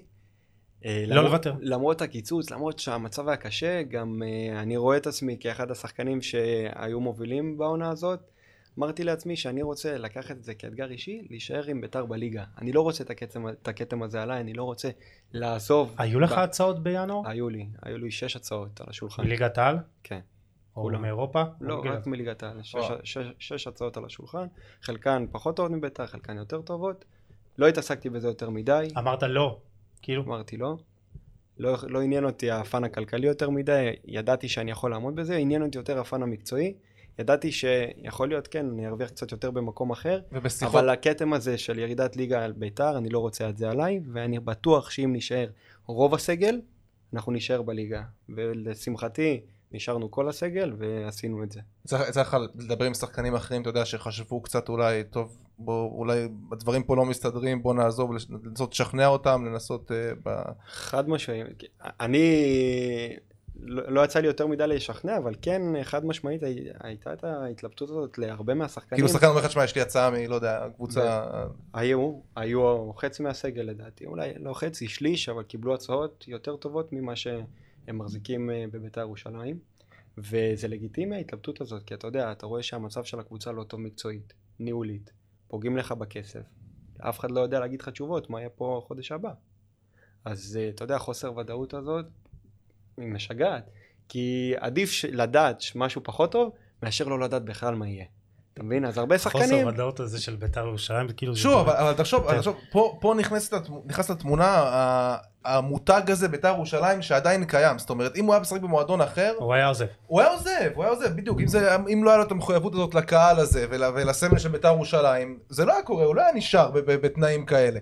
אז אה, טוב, נדבר על אבוקסיס קצת, כן, כן. שהוא... אז אבוקסיס בא, קמת בצהריים, אבוקסיס הגיע. אבו- אבוקסיס הגיע, וטוב שכך. באמת, אה, האנרגיות האלה שדיברנו עליהן, אז סוף סוף הרגשת שהגיע מנהיג. נכון. הגיע מישהו שהולך להוציא אותך מהבוץ. כאילו אלי אוחנה בתוך חדר הלבשה שכביכול נמצא איתכם יום יום ונמצא איתכם. נכון. אבל פתאום הגיע פה מישהו ש... לא, כמו אלי אוחנה בא אבוקסיס. כן, כן, זה נכון. שפשוט לקח את כל, ה... את כל הבעיות לידיים, הוא פשוט אמר לנו, הנה אני פה, אני יודע שהמצב לא טוב, אבל אנחנו פה שזה ביחד. גם, שזה גם היה עוד משהו, עוד חלק סוריאליסטי בעונה הזאת של בית"ר, שפתאום, אתה יודע, מכולם מגיע יוסי אבוקסיס, הקהל, אתה יודע, אני יודע שאתה, שאתה, אני יודע שאתה לא. היית, אתה היית מבסוט מזה, אני... מבחינה מקצועית, כי אתה מעריך אותו, ואתה יודע, הוא, פחות, הוא בא גם אחרי מומנטום פחות טוב, ואתה יודע, הקהל של בית"ר עם יוסי אבוקסיס זה סיפור, אה, ויש זה היה, עדיין זה, קהל. היה סיפור, זה היה סיפור לא סגור והיה קצת כעס, ואתם פתאום רואים גם שמקללים אותו. אה, איך, איך ראית אותו מתמודד עם זה? נגיד? אני חושב שזה היה משחק שתיים, רק שכאילו אותו, החיבור של יוסי לביתר היה, ממה שאני רואה, מדהים, באמת טוב לשתי הצדדים. אני לא התאמנתי אצל יוסי לפני, לא הכרתי אותו לפני, אני חייב להגיד שהוא אישיות מדהימה, והוא מאמן באמת בין הטובים בכדורגל שלנו. מה הוא, מה הוא שינה? הוא קודם כל פיגורה. הוא הגיע, ואתה מרגיש שיש לך פה מאמן, שיש לך פה אישיות, יש לך מנהיג. מבין? הוא הגיע, הוא הכניס משמעת, הוא הכניס סדר, הוא ניתק את כל הרעשי רקע שמאפיינים את בית"ר הוא ירושלים. לקח הכל אליו ואמר, תנו הכל. לי להתמודד. בדיוק. יש את הקטע הזה של רעשי רקע בביתר. לא כל מאמן שבא מבחוץ מכיר ויודע, אתה יודע. ויוסי, כשחקן ששיחק בביתר ירושלים, יודע איך הכל מתנהל. אז הדבר הראשון והכי חשוב שהוא עשה, זה הניתוק רעשי רקע. ואז כל השחקנים הרגישו שזהו, כאילו פרס לנו כנף, ואנחנו כולם תחתיו, ואז יש לך שקט, שקט תעשייתי, שאתה יכול ללמוד, להבין, להתאמן. סבבה. והשקט הזה, אז עכשיו באמת מה השינויים המקצועיים שהוא עשה? כי קודם כל הוא עיצב אתכם, וזה היה נראה שאתם עולים למגרש ואתם יודעים מה אתם רוצים לעשות. כאילו זה לא היה לפני, וכן זו הייתה תחושה שיש סדר, וכן הייתה תחושה שאתם עולים למגרש, טוב, אתם יודעים, סתם דוגמה, לעשות בילדאפ מאחורה כזה, ואז להגיע לרחבה, קצת יותר אה, להעמיס את הרחבה ודברים כאלה, אז כן כאילו היה, זה לא עושה פחות בילדאפ נראה לי, אבל... לא, אבל, אבל כאילו, אבל, אבל זה השתפר, אנחנו, כן. מאז שיוסי הגיע, אנחנו באמת, אתה רואה קבוצה על המגרש.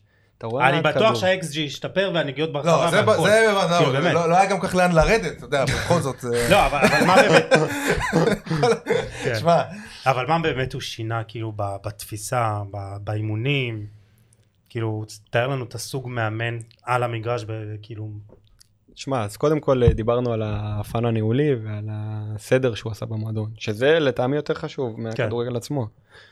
בכדורגל עצמו, אתה יודע, התחיל לעבוד איתנו על תבניות משחק שהוא מאוד מאוד חסרות לנו. אתה יודע, העניין הזה של הנעת כדור, על איך להגיע מהשליש הראשון לשליש השלישי והחשוב, אתה מבין? היה לנו איזשהו... במהלך העונה היה לנו איזשהו. במפר, אתה יודע. היינו מגיעים, מתחילים להניע כדור מאחורה. איכשהו מנס, כן, מנסים לדלג על החלק האמצעי, על הקישור, ופשוט מעיפים כדורים קדימה, זה לא מצליח לנו. אז הוא הגיע, בנה לנו תבניות. אז הוא מאוד מאוד מתודי ב- באימון, כאילו, מאוד, כן, אז אה, הוא הכניס לנו תבניות, הוא לקח את החבר'ה מההתקפה, אה, הוסיף להם fun כאילו של אה, סיומות שלוש פעמים בשבוע. אתה יודע, שתרגלו, שירגישו רשת, בסופו של דבר, שחקנים היו נראים חסרי ביטחון מול. השער, כאילו גם כשאתם. מגיעים לשער זה זה היה... בדיוק, אז הוא לקח את החבר'ה, ירדן שואה, אסלבנק, ריצ'מונד, עשה להם את הסיומות האלה, כדי להחזיר להם את, את, את המגע של הרשת, שירגישו קצת רשת, שיחזור להם הביטחון. הוא עשה את זה. מה הוא אמר לך נגיד? מה, היה לך שיחות איתו? אה, כן, אבל לא, לא יותר מדי שיחות מקצועיות, יותר שיחות על, ה, על ה vibe של הקבוצה, אתה יודע, על האנרגיות, דברים כאלה. הוא שם אותך כמנהיג, שמו אותך שנה בביתר, אתה- אתה סוג של הפנים של ביתר ירושלים, כאילו, של ביתר הזאת. עכשיו, גם הקטע שאתה הולך להתראיין אחרי כל משחק, ולפני כל משחק, קודם כל, אה, לכבוד הוא לי, אני באמת מאמין שזה מועדון מפואר בכדורגל הישראלי ואני שמח להיות חלק ממנו. וכן, יש אה, כמה שחקנים כמו תמר ניצן, אופיר קריאף, דגני, שבאמת היו שם ברגעים הכי קשים של בית"ר. אני גם הייתי, השתדלתי תמיד, אתה יודע, להציע את עצמי, ותמיד כשהיה קשה רציתי להראות סוג של אה, מחויבות ושהכול בסדר. אבל אה, יוסי, אני חושב הדבר העיקרי שהוא שינה זה האנרגיות. גם באימונים עצמם, הוא היה מכניס לנו הרבה פלפל, משחקונים, הרבה... משהו שה... הישראלית מאוד אוהבת, משהו שאתה יודע... תחרותיות הזאת. בדיוק, בדיוק. אז זה, במהלך העונה זה היה חסר לנו, אבל כשאוסי הגיע, אולי בגלל שהוא היה שחקן הרבה שנים בכדורגל הישראלי, במיוחד בבית"ר ירושלים, אז הוא יודע מה צריך. וזה מה שהוא הכניס לנו, הפלפל האלה, והטירוף הזה, וכאילו היינו, התחלנו לבוא למשחקים. ואנחנו רואים גם שאנחנו מפסידים, אנחנו לא פראיירים. גם כשהפסדנו בבלומפילד למכבי תל אביב, וגם כשהפסדנו למכבי חיפה, שיחקנו, אתה מבין? כן. כאילו, יש אנשים שיגידו שחיפה אפילו עקצו אותנו ב-1-0. אני חושב, אני חושב שאמרת, זה שהרגשתם שווים ושווים, ההפסד שלכם למכבי חיפה, עם נראה לי יוסי מזרחי, כאילו זה אחד המשחקים שאמרתי שהפערים בין ביתר למכבי חיפה היו כאילו הכי כן, עצומים אבל, אבל זה, ever. אבל זה היה אחרי מחצית ראשונה שחיפה הובילו 2-0 ואתה יודע קצת הורידו רגל מה... אני לא אוהב שכאילו אתה יודע קבוצה מובילה 2-0 אה, זה, ואז, קבוצה, ואז הקבוצה השנייה לוחצת מחצית שנייה וקצת מגיעה למצבים אז אומרים בסופו של לא, דבר לא, לא, לא, אז היה איזה משחק שאמרתי בגביע. ש... לא, בגביע זה היה 4-0 כן, אז יכול להיות שהתכוונתי על הגביע, באמת זה היה אחד המשחקים שאמרתי שהפערים בין ביתר, כי זה היה כמו שתי... אה, גדולים. כן. אה, כן, כן, כן, ברור. אבל דיברת על נושא אבוקסיס. אתה יודע, אנחנו שואלים, זו שאלה שאנחנו שואלים כמעט כל מי שמגיע פה לפודקאסט. תאר לי את ההבדל בינו, תנסה להשוות בינו לבין רוני לוי, מאמן גדול אחר שהתאמנת תחתיו. ולמה אתה חושב שרוני לוי זה לא הצליח השנה נגיד בהפועל? זה, זה מאוד דומה למה שהיה אצלכם. ועוד נחזור לעונה ההיא, כאילו, כן. עם רוני. תראה, אני... לא, בוא נדבר עליה כן. עכשיו, ואז נעבור ליד אחרי זה. כן. רוני לוי ויוסי בניון, אז זה היה כן. שילוב שדיברנו לפני השידור, שאמרת שהיה נראה טוב, כאילו גם יוסי בחדר הלבשה, אה, כאילו זה היה נראה שמשהו פה מסתדר בביתר ירושלים. תשמע, עשינו גם עונה מעולה באותה שנה, סיימנו מקום שלישי, זכינו בגביע הטוטו, הדברים הלכו טוב. גם הביאו אותך, את ליוואי גרסיה, את מיכאל אוחנה, זה היה, היה, היה קיץ כאילו כן. שנחשב מאוד אה, מוצלח. אם אני לא טועה, 11 רכשים היה כן. באותה שנה, ואת האמת שהכל התנהל טוב, כן? חוץ מהפלייאוף, שעשינו פלייאוף פחות טוב, יותר מדי תוצאות תיקו, יותר מדי, אתה יודע, כדורגל קצת אה, לא אטרקטיבי, אבל אה, לאורך העונה היינו טובים, אני חושב ש... הכיוון התחיל להידרדר בש... בעונה שאחרי, שאני כבר עזבתי, והוא לא התחיל להידרדר כי אני עזבתי, כן? פשוט אני כבר הייתי באוקראינה, והם הפסידו לקבוצה מאלבניה. נכון. וואי, טאוטה, זה היה אחד. זה היה... זה נראה לי הקש ששבר את גב הגמל, שפתאום שם הדברים קצת התחילו להידרדר. כן, כאילו זה הכניס את המועדון לסחרור, שאתה יודע, סתם. כאילו. ורוני סיים אחרי המשחק הזה דרכו. ואז יוסי. ואז יוסי. אז באמת... זה הנקודה שאתה מצביע עליה שהיא הובילה אותך. כן, לדעתי שם זה התחיל קצת להידרדר. כן, אמרת באמת כאילו על יוסי שהוא הכניס קצת אה, סטנדרטים אחרים במועדון. אז כאילו, מה זה היה בדיוק? יוסי בניון. כן, כיוסי בניון. אה, תראה, הרגשתי שאני מגיע למועדון גדול, כי זה היה בדיוק העונה הראשונה שהגעתי לבית"ר ירושלים, ושמעתי תמיד שהיו אומרים, בית"ר ירושלים, אתה יודע, מה שמאפיין אותו זה האותנטיות, השכונה, המועדון של העם. פתאום פה הגעתי, וזה לא ככה. הרגשת יותר אירופה כזה. הרגשתי אירופה. הרגשתי אירופה, הייתי מגיע, שמים טלפונים מחוץ למתחם, היה קופסה כזאת לטלפונים, היינו משאירים את הטלפונים בחוץ, כל איחור אתה יודע, עשר דקות איחור זה, זה 300 שקל, חצי שעה זה, זה אלף שקל, אתה יודע, כאילו, וזה היה ה vibe, זה היה ה vibe היה של... אתה בא להתאמן. אתה בא להתאמן, שקט, אין רעשי רקע, כמו שעכשיו יוסי אבוקסיס הכניס את כל הדבר הזה של המשמעת, אז ככה היה עם רוני ויוסי ביניהם. יכול להיות, יכול להיות שאם, שאם יוסי, אם זאת אומרת המועדון לא היה נכנס לסחרור כזה, בסוף, בסופו של דבר סיימתם מקום שלישי בליגה, אתה יודע, גם מכבי חיפה, גם מכבי תל אביב היו קבוצות באמת יותר טובות, אין מה לדבר. כן. סיימתם במקום ש, שהייתם ראויים לו, אני חושב. אבל יש מצב שאם לא ההפסד הזה לטעות, ואתה כבר לא היית, כן, אבל אם משאירים את, ה, את הסגל הזה פחות או יותר, ואת יוסי, ואת... יש מצב שהקבוצה הזאת הייתה עושה את ה upgrade הזה, באמת להתחרות על תארים? אני חושב שכן. כן? אני חושב שכן, כי היה לך בסיס חזק, היו לך זרים טובים, ליבה גרסיה. שלומי אזולאי החלוץ. שלומי אזולאי החלוץ. אה, תספר להם, תספר להם. איך- לא, השחקן השני. האהוב בליגת העל על גיל, הראשון זה אתה. כן. אפרופו מה שהוא אמר על שחקנים שצריכים להתאים את עצמם למועדון, שלומי, שחקן מעולה שלא הצליח להתאים את עצמו למועדון. הוא לא התחבר עם הקהל, שום דבר לא עבד שם אתם לא התחברתם אליו. בסדר, הפרשנות שלך, אחי. אתם לא התחברתם אליו. אבל, סתם. אבל שלומי זה דוגמה... כן. אה, אז, אז בואו באמת אה, נתמקד ברוני לוי, ובאמת, אה, כמו שגיל אמר, מה, הוא העניק לך בשנה הזאת שכן... אה, אה, תראה, אני מרגיש חייב לרוני, כי הוא פתח לי את הדלת במועדון גדול ראשון בכדורגל הישראלי. מי הביא אותך, כאילו, מי אחראי? יוסי. יוסי? לפי מה שאני יודע, יוסי, בא- באותה תקופה הוא התקשר אליי, והוא אמר לי שהוא רוצה אותי בבית"ר ירושלים. בזמנו אמרו לי, תגיע מגן שני, למגן זר שאמור להגיע. ולא פחדתי מתחרות, כי מאוד התרגשתי מזה שמועדון כמו בית"ר אה, רוצה שאני אגיע. ואתה יודע, מה זה מגן שני? כדורגל זה משחק כן. אינטנסיבי, לאורך שנה, יש עליות, מורדות, אתה יודע, אף אחד לא חסין. ואמרתי שאני מגיע. רגע, בסוף מי היה שם על העמדה הזאת? ש- אני. לא, אבל כן, לא, אבל היה אבל, מגבו, אה, לא? כאילו, אני ומגבו הגיע בדצמבר. אה, כן, כי רצו, לה... רצו אותי עד שני, זה. כן. ופשוט אחרי הגול נגד הפועל, וכבר הראיתי שאני בשל למעמד, למעמד הזה, והחליטו שלא צריך להביא מגן זר. הייתה לך- עונה מדהימה, שישה בישולים. כן, היה לי גול, גול אחד ושישה בישולים, כן, אה, בישול אחד בגביע. רוני נתן לך ביטחון, כאילו, אמר לך, תשחק, תעשה את מה שאתה יודע. כן, הוא נתן לי ביטחון והוא הוא העמיד קבוצה. הרגיש, ש- עכשיו אני מרגיש נגיד גם אצל יוסי אבוקסיס גם שיש קבוצה על המגרש, שכל אחד יודע מה הוא עושה, כל אחד יודע את התפקיד שלו, וזה מאוד דומה עם רוני, אתה מבין? אבל כאילו זה, זה נראה שמשהו בשנים האחרונות עם רוני פחות מסתדר, אולי ברגעי משבר, מה, מה נגיד, כאילו אתה יכול להגיד לדעתך מה לא עבד נגיד העונה בבאר שבע איתו, אה, החיבור עם הקהל, הכדורגל שאולי קצת מתאים לקבוצות שהם, אתה יודע, בית"ר כאילו זה כדורגל התקפי ושמח וזה יכול להיות ששמה זה היה כדורגל שהוא קצת יותר זהיר או משהו בסגנון? תשמע, נראה לי זה משהו עם הקהל. אני זוכר את המשחק הזה שהם קצת הסתכסכו ביניהם, נכון. ואז התחילו קצת... אה, צריך להגיד שגם בחצי עונה הראשונה, אפילו שלושת רבעי עונה, ביתר הזאת שיחקה כדורגל אטרקטיבי. נכון. שוכחים את זה, ואני עומד על זה כל הזמן. ביתר עם, עם אה, עד העזיבה, שאני חושב, של, של אה, גדי קינדה. נכון? זה היה, עד ינואר, זה היה נכון? איזושהי אבן דרך כזאת שלילית. שחררו גם את. ורן באמצע העונה, נכון? נשארתם בלי חלוץ. ורן הלך, כן, לבאר שבע.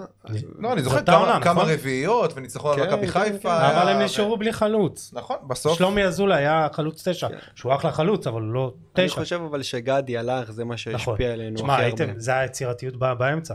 אה. עלי מוחמד וגדי. באמצע, ליבה גרסיה ב- בכנף, זה היה... אהובך. כן, היה גם. את פרדי, שהוא גם היה, היו לו משחקים טובים, היינו את אתם- קונט, המון במגן כישרון. ימין, ואלירן עטר הגיע באמצע העונה. אלירן עטר הגיע בינואר, חנן ממן הגיע, היה יצירתיות, היה... הרגשת גם אגו בחדר הלבשה? לא, לא? האמת שלא, למה? עוד פעם, כי יוסי בניון ידע לחבר את החדר הלבשה. לא- הוא לא- ידע, הוא, הוא, הוא הכיר את הנפשות הפעולות, הוא ידע לאזן, אתה מבין, בין כל השחקנים. הוא היה כמו אבא בחדר ההלבשה, אתה מבין, ש, שבאמת הוא נתן שקט תעשייתי, שהיה אפשר להתעסק אך ורק בכדורגל. ועוד פעם, אני חושב שזו הייתה עונה די מוצלחת. אתה... כן. מקום שלישי, גביע טוטו, אתה יודע. לגמרי, גם מבחינה, מבחינה אישית אה, שלך, ואחרי זה באמת, אה, בוא נדבר על הפרק, על הפרק הבא שלך, באמת, אוקראינה. באוקראינה. חזרת, חזרת לשורשים, מה שנקרא. עלית בגיל. שלוש מאוקראינה, נכון? נכון. נולדת אה, בקייב ועברת לס... לא, בחרקוב. בחרקוב, אז. זה לא מעודכן בוויקיפדיה. כן, צריך אה, אה, לדבר. תמיד יש להם פדיחות. אני כנס, אכנס, כנס, אני תע- אכנס תערוך לעדכן. אני מעדכן ערכים ככה בשביל. הכיף. אבל אה, אה, אז בוא תספר באמת על החוויה הזאת, ממה שקראתי לפני זה, היה לך, באמת כל- כל- כל מה שלא דמיינת היה לך שם. וואו, באמת. כאילו, אתה מגיע לשם, איך, תאר. קודם כל, מי שלא מכיר, זוריה זה מועדון מאוד מוערך בכדורגל האוקראיני. כל שנה אחרי שכתר ודינמו מסיימים מקום שלישי, נכון. מגיעים בדרך כלל חצי גמר גמר גביע היית שם המדינה. עם אה, ג'ואל אבו חנה, נכון? נכון, אוקיי. היינו גרים באותו בניין. אה, קיבלתי הצעה מזוריה, אה, זה לא מקום אטרקטיבי לחיות בו. גם עברת בהשאלה, שזה מעניין. עברתי בהשאלה עם אופציה לרכישה לארבע שנים. המטרה שלי הייתה לשחק באירופה, לתת עונה טובה, ולהתקדם, אתה יודע, כן. להתחיל את הדרך שלי באירופה, שתכננתי להישאר שם. והגעתי למקום שמבחינת חיים הוא ממש לא מה שציפיתי וחשבתי, אבל הכנתי את עצמי. ידעתי שאני אעשה את המעבר הזה נטו בשביל הכדורגל, נטו בשביל, אתה יודע, לנסות לקדם את הקריירה שלי. אבל זה היה נראה לך הכל חוץ מאירופה, המקום עצמו, זאת אומרת. חד משמעית. אני הייתי גר... כבשים אמרת, אני הייתי גר בתוך לב יער, כאילו בנו בתוך לב יער, בנו איזושהי שכונה כזאת, אתה יודע. הייתי מגיע הביתה, אתה יודע, מוציא את הראש מהחלון, רואה, רואה צאן, הולך עם כבשים, חמורים, מתחת... אני לא רואה מכוניות, אני רואה כבשים הולכים לי מתחת לבית, כאילו... תשמע, זה יכול להיות מצד אחד אתה מתנתק, אתה יודע, מתרכז, כאילו, לא יוצא, לא כן. יוצא ל... אין אין לאן לצאת, אין... כן. כן, אין לאן לצאת. אתה יודע, אתה תחפש, תהפוך את העיר ארבע פעמים, לא תמצא. אבל יצא לך להיות באוקראינה כאילו מאז ש... מאז שהיית משפחה, דברים כאלה, לא יצא לך? איך שעזבתי שם, הייתי בקייב אצל אחי, הוא אה. גר שם שנים, עכשיו הוא כבר חזר לארץ בעקבות המצב. היה לך את היתרון אבל של השפה, כאילו. בדיוק. זה גם משהו ש... ש- אה, אבל תאר באמת כאילו את ההיבט המקצועי שם, מבחינת תנאים, מבחינת צוות אימון, כל אה, המעטפת. תן תן ליוסי את זה, מעטפת. תן ליוסי, תן ליוסי את זה. מה עם. המעטפת?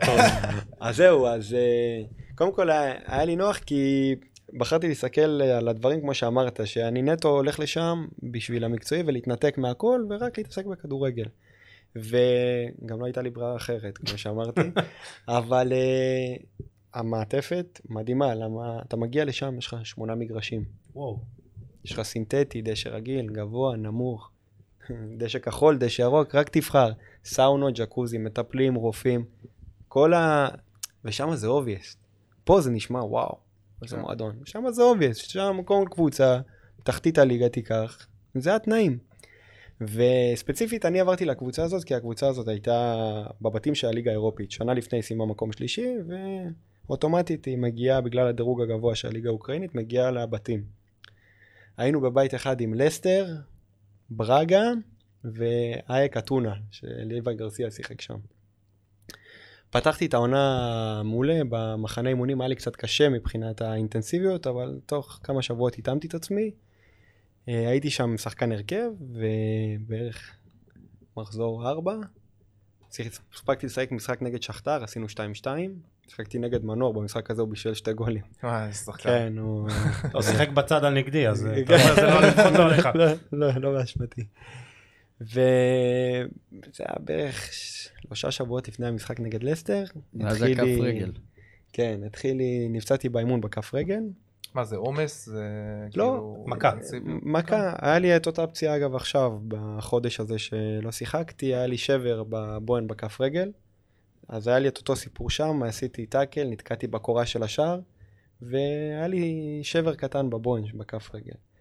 אה, ניסו להכשיר אותי שם, גם טעות של הצוות הרפואי, גם טעות שלי שהסכמתי לזה. שיחקתי על זריקות בערך שבועיים, ועשיתי נזק מאוד גדול לשרירי בטן שלי.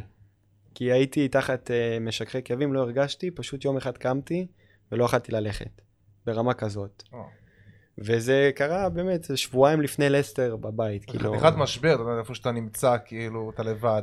אתה לבד, וכאילו אבל, עברתי לשחק שם בגלל הליגה האירופית, ואני שחקן הרכב, וכאילו עד, עד אז הכל התחבר לי, אתה מבין, מבחינה זאת אומרת, מקצועית. גם, גם כאילו הלך מקצועית אז אתה מבסוט, כאילו אז הכל טוב. כן. כשהולך מקצועית אז ברור. הכל טוב, לא אכפת לך איפה לא. אתה נמצא ב- בין הכבשים שם. בדיוק, לא אכפת לי שאני ביער, יושן עם כבשים, בלי המשפחה, לא היה אכפת לי. כל עוד הלך לי בכדורגל, זו המטרה שלי, זו הקריירה שלי. אבל באמת ביום בהיר אחד, פשוט באתי לאימון ולא הצלחתי לרוץ. ברמה כזאת, כאילו הרגשתי שדגרו אותי בבטן.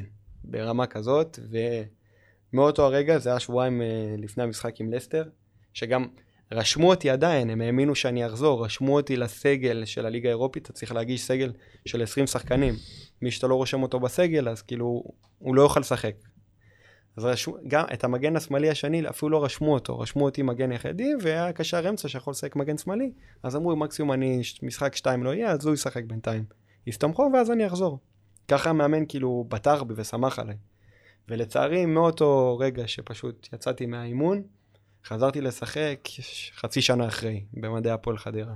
זהו, זה- אז תספר גם, צריך, צריך, אה, יש סיפור שאני חושב שלא הרבה יודעים אותו, על. כן. מה, מה היה מאחורי החזרה שלך להפועל חדרה, זאת אומרת, אתה בכלל היית אמור להיות במקום אחר, תקן אותי אם אני טועה. היית אמור להיות בבני יהודה.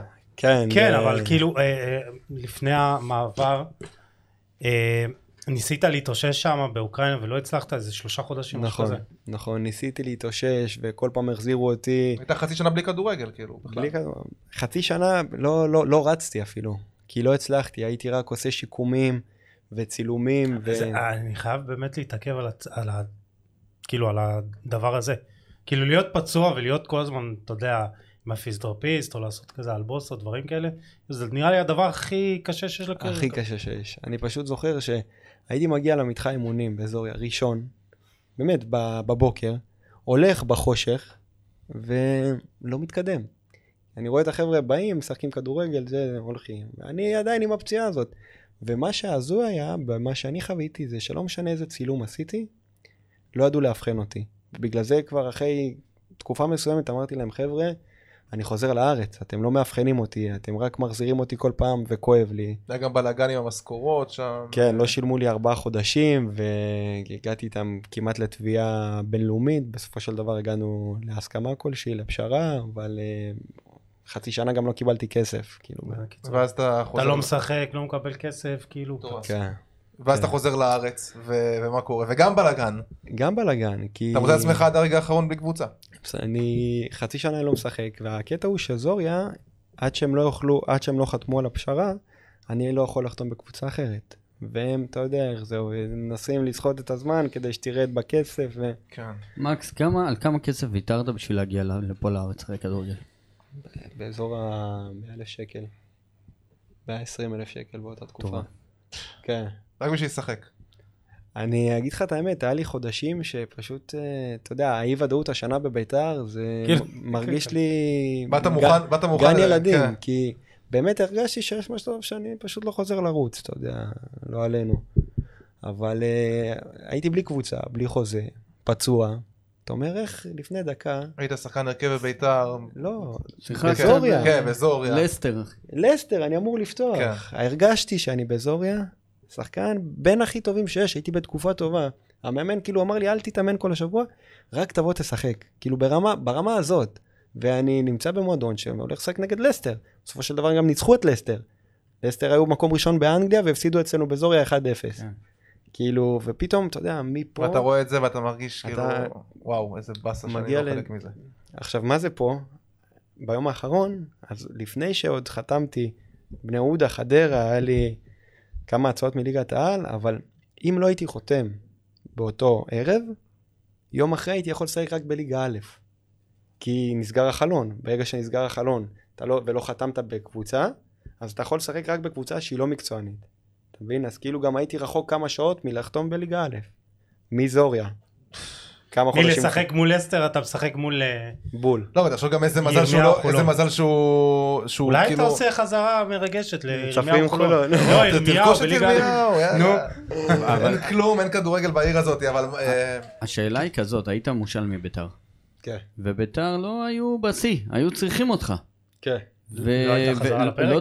לא דיברו איתך? לא, אנחנו אנחנו חיכינו שתחזור, כאילו. אני גם חיכיתי. אני חיכיתי עד הרגע האחרון, בגלל זה זה נדחה עד הרגע האחרון, כי... שיחזירו לך תשובה, וכאילו הם מרחו את זה. לא, דיברתי עם ביתר כמה פעמים, והם גם אה, הראו נכונות להחזיר אותי, וחיכיתי להם עד, עד הרגע האחרון. בסופו של דבר הוחלט להשאיר את מגבו. מגבו כבר היה אמור ללכת לבני יהודה, והוחלט להשאיר אותו. זה היה ביום האחרון של העברות בערב. מי החליט, מה החליט, אני לא יודע, אבל אני, כשאני קיבלתי את הבשורה הזאת, היה לי רק כמה שעות להגיב לסיטואציה. ו... ואז חדרה נכנסה לתמונה. אז מתי היה בני יהודה? לא הבנתי. אז היה זהו, דיבור על זה. היה, זה קרה בערב, זה היה נראה לי בחמישי לשני, בשישי לשני נסגר החלון, אז יום למחרת התחיל חדרה, בני יהודה, כאילו...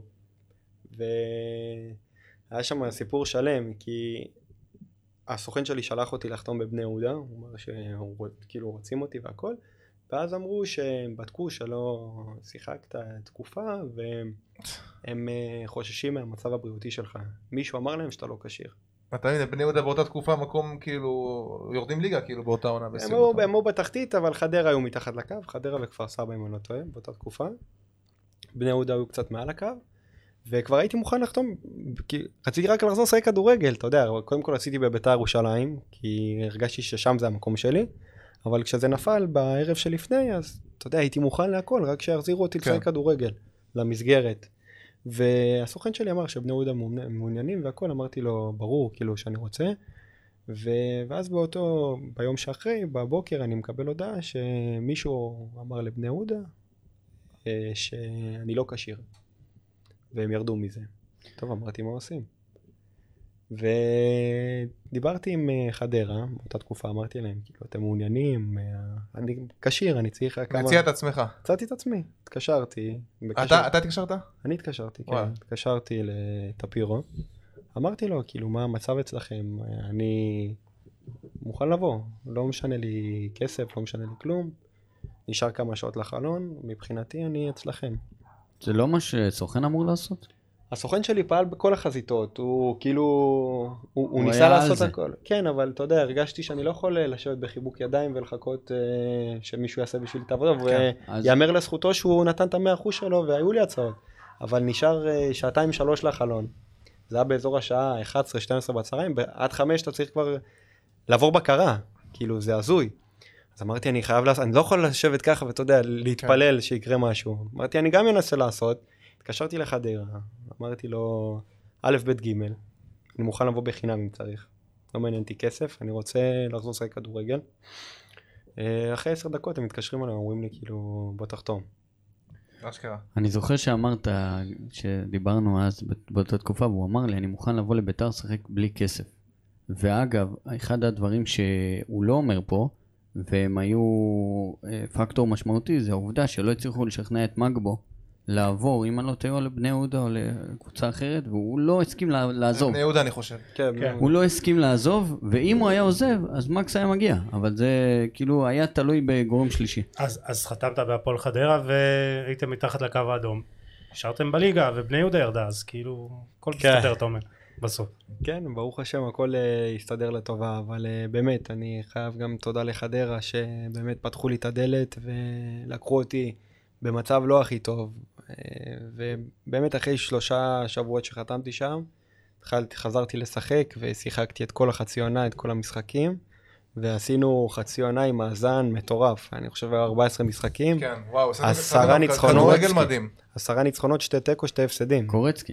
עם קורצקי ורוטמן כן. ופלקוצ'נקו, וזה היה חצי עונה מדהימה. אבו פאני אמרת גם. לא, אבו פאני לא, זה היה בקדנציה? הראשונה.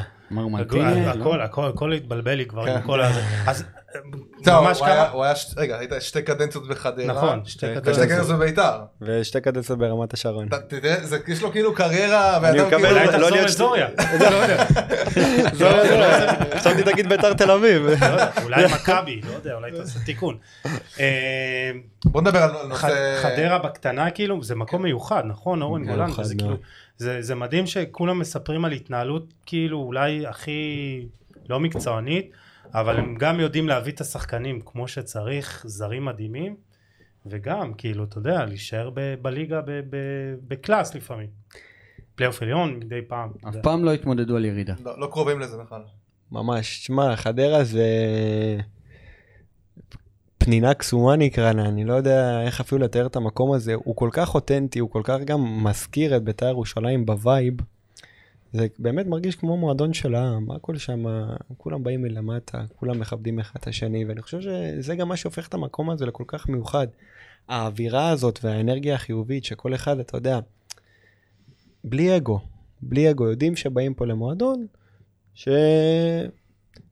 מהצמרת של הכדורגל הישראלי, נגיד זה ככה, אבל כן, יש לו את הדרישות שלו, וכולם באים לעבוד. כולם יודעים שאם חס וחלילה יורידו רגל מהגז, זה ייגמר לא טוב. אז... אה, ויש תחושה גם שברגע שהמועדון הזה ירד, יהיה לו קשה לחזור. כאילו המועדון הזה, מה שמחזיק, אה, אתה, אתה, גם, אתה חושב ככה, או שאתה חושב שכבר המועדון הזה ביסס את עצמו אה, גם מקצועית, גם כלכלית בכדורגל? אני חושב שחשבתי כמוך בהתחלה, אבל זה כבר עונה רביעית. זהו, כל עונה אומרים ש- חדרה, זהו, השנה חדרה תרד, זהו. כאילו כל, כל עונה זה קורה, ו... עונה רביעית ברצף הם מוכיחים שאתה יודע, הם כל פעם מגרדים את הפלייאוף העליון, פלייאוף העליון, הם אף פעם לא קרובים לקרבות ירידה, גם שנה שעברה, שכביכול היינו קרובים לתחתית, עשינו את הרצף הזה שסיימנו בסופו של דבר מקום ראשון של הפלייאוף התחתון. נכון. אז uh, אני חושב שמגיע להם ליגת העל, כי יש שם באמת אנשים טובים, שכדורגל זה כל החיים שלהם, אם זה אורן גולן וטפירו, שבאמת יום-יום שם, ו... עושים קסמים. עושים באמת קסמים, זה, זה אפילו עבודה טובה, זה קסמים.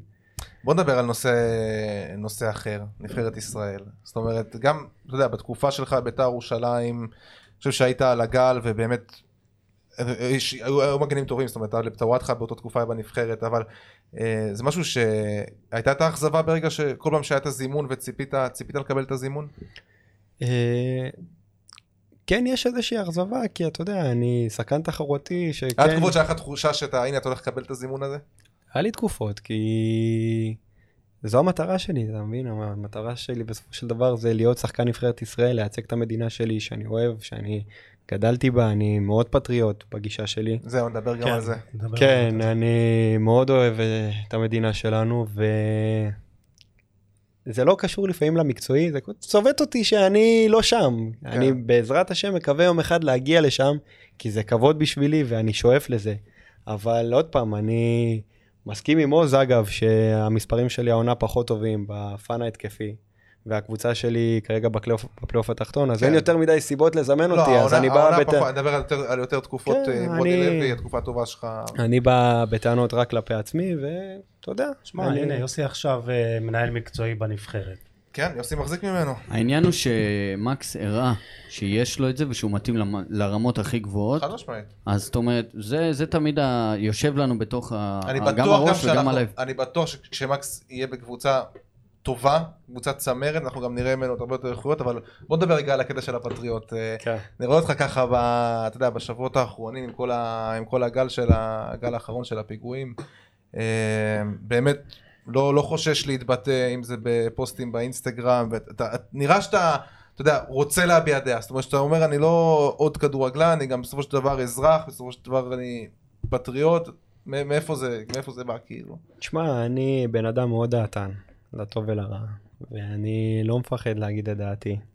כן, אפשר להיות פוליטיקלי קורקט לפעמים, וכן. אתה מרגיש כאילו שזה מחובתך בתור אה, מוביל, להיות מוביל דעה, כאילו, בתור שחקן ששחק בבית"ר ירושלים? אם יש אנשים שאני יכול לה- להשפיע עליהם אה, אמירה כזאת או אחרת, עם תמונה כזאת או אחרת, ואני יכול לעשות את זה, אני אעשה את זה.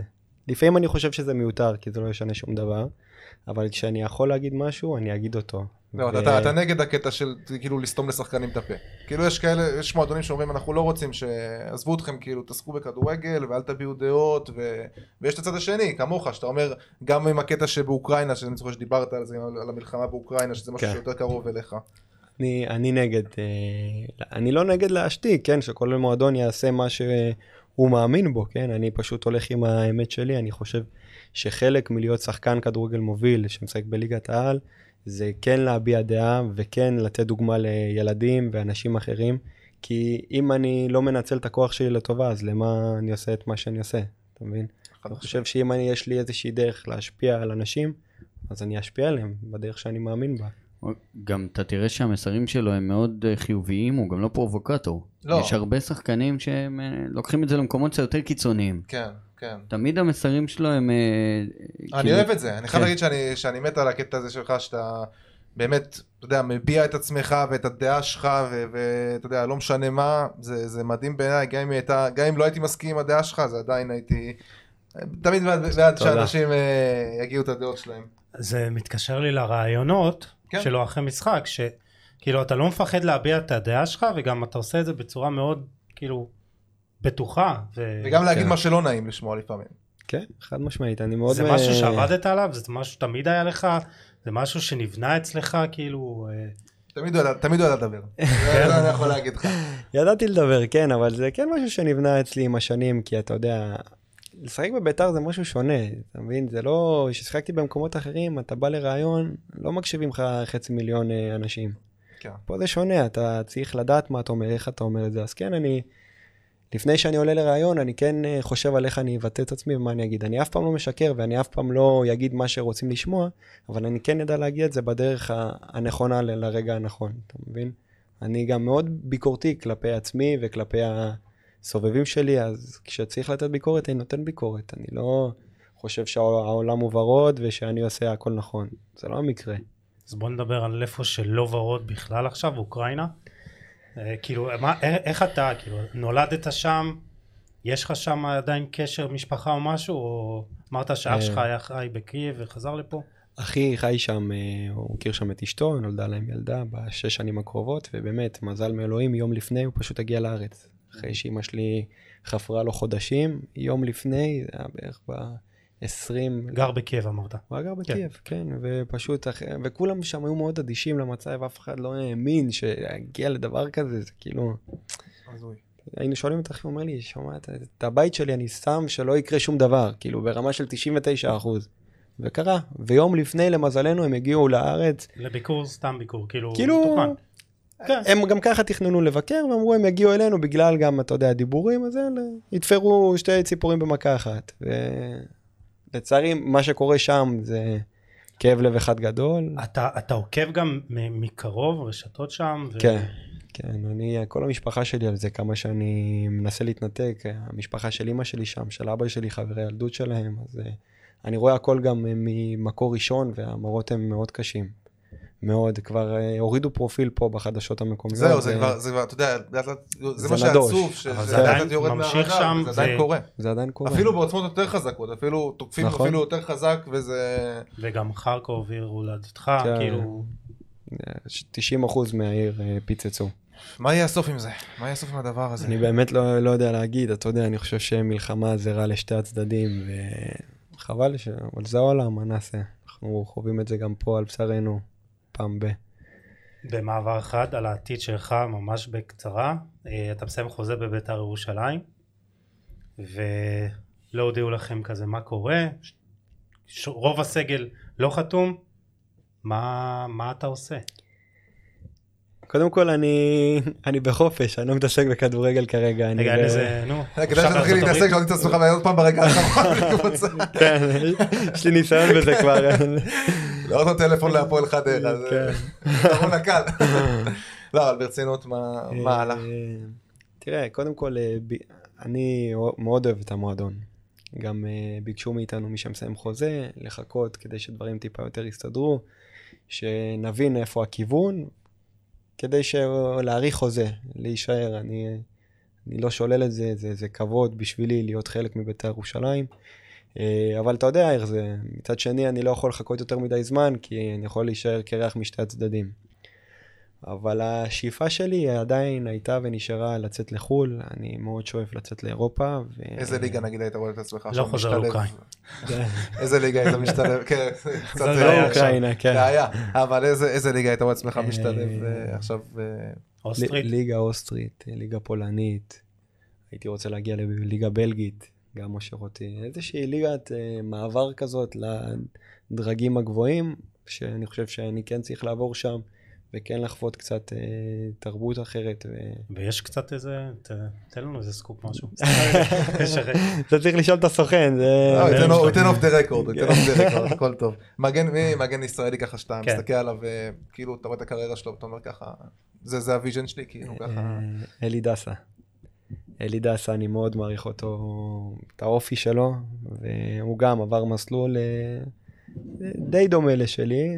אה, היה לו, היה במכבי תל אביב קצת. הוא הגיע לביתר דווקא בגיל צעיר מאוד. כאילו, כן, כן, זה- והיה בביתר נוער שם. ירושלים עם רוני לוי גם, ורוני לוי לימד אותו הרבה דברים שהוא לימד אותי. והוא גם יצא ל- לאירופה גיל כזה כן, יחסית יצא עכשיו. 27, 26, 7 כזה הוא יצא. כן, 27 אם אני לא טועה. כן, 92, כן, 28 אפילו. כן. אז חו"ל עדיין על הפרק אתה אומר ואתה רוצה ואתה שואף להגיע רוצה, לשם. מאוד רוצה, אתה יודע, ימים יגידו. הלוואי. טוב, אני אתקדם לשאלון סיום זריז והפעם באמת כאילו שאלות אה, תשובות קצרות. אה, תזרוק מה שאתה חושב. אה, השחקן הישראלי הגדול בכל הזמנים. ממה שאתה ראית שלא תגיד בטח. איזה- יוסי בניון. שחקן... הספקת לראות אותו משחק? ברור. אה, בטח. תולד. כדורגל, אני מגיל ארבע רואה כל מחזור בפרמייר ליג. אה, השחקן הטוב בעולם כיום, תשמע, אני חסיד של מסי, אני חושב שהוא? השחקן הכי טוב? בהיסטוריה. לא בסדר אבל כאילו עכשיו הכל שם. כל עוד הוא משחק כדורגל, ל- בשבילי הוא יהיה הכי טוב, אבל אה, אולי בכושר הכי טוב עכשיו... אה, אמבפה? כן, זה נע בין אמבפה לבין זמה, אני חושב, אצל הרוב. אני לא אגיד בריינה. בנזמה, גם אם הוא... אה, כן, אתה... דה בריינה, דה בריינה גם. טוב, המגן השמאלי הכי טוב בעולם, קנסלו. חד משמעית אני חושב. זה- באמת? כן, כן. לא יודע, אני... מגן שמאלי רגל ימין. אחרי הגול של תאו ארננדס אתמול, שלשום, שלשום. תשמע, אה, תשמע, זה היה רגע... זה היה רגע של... מה זה, כאילו? אני שם גולים כאלה בפיפא.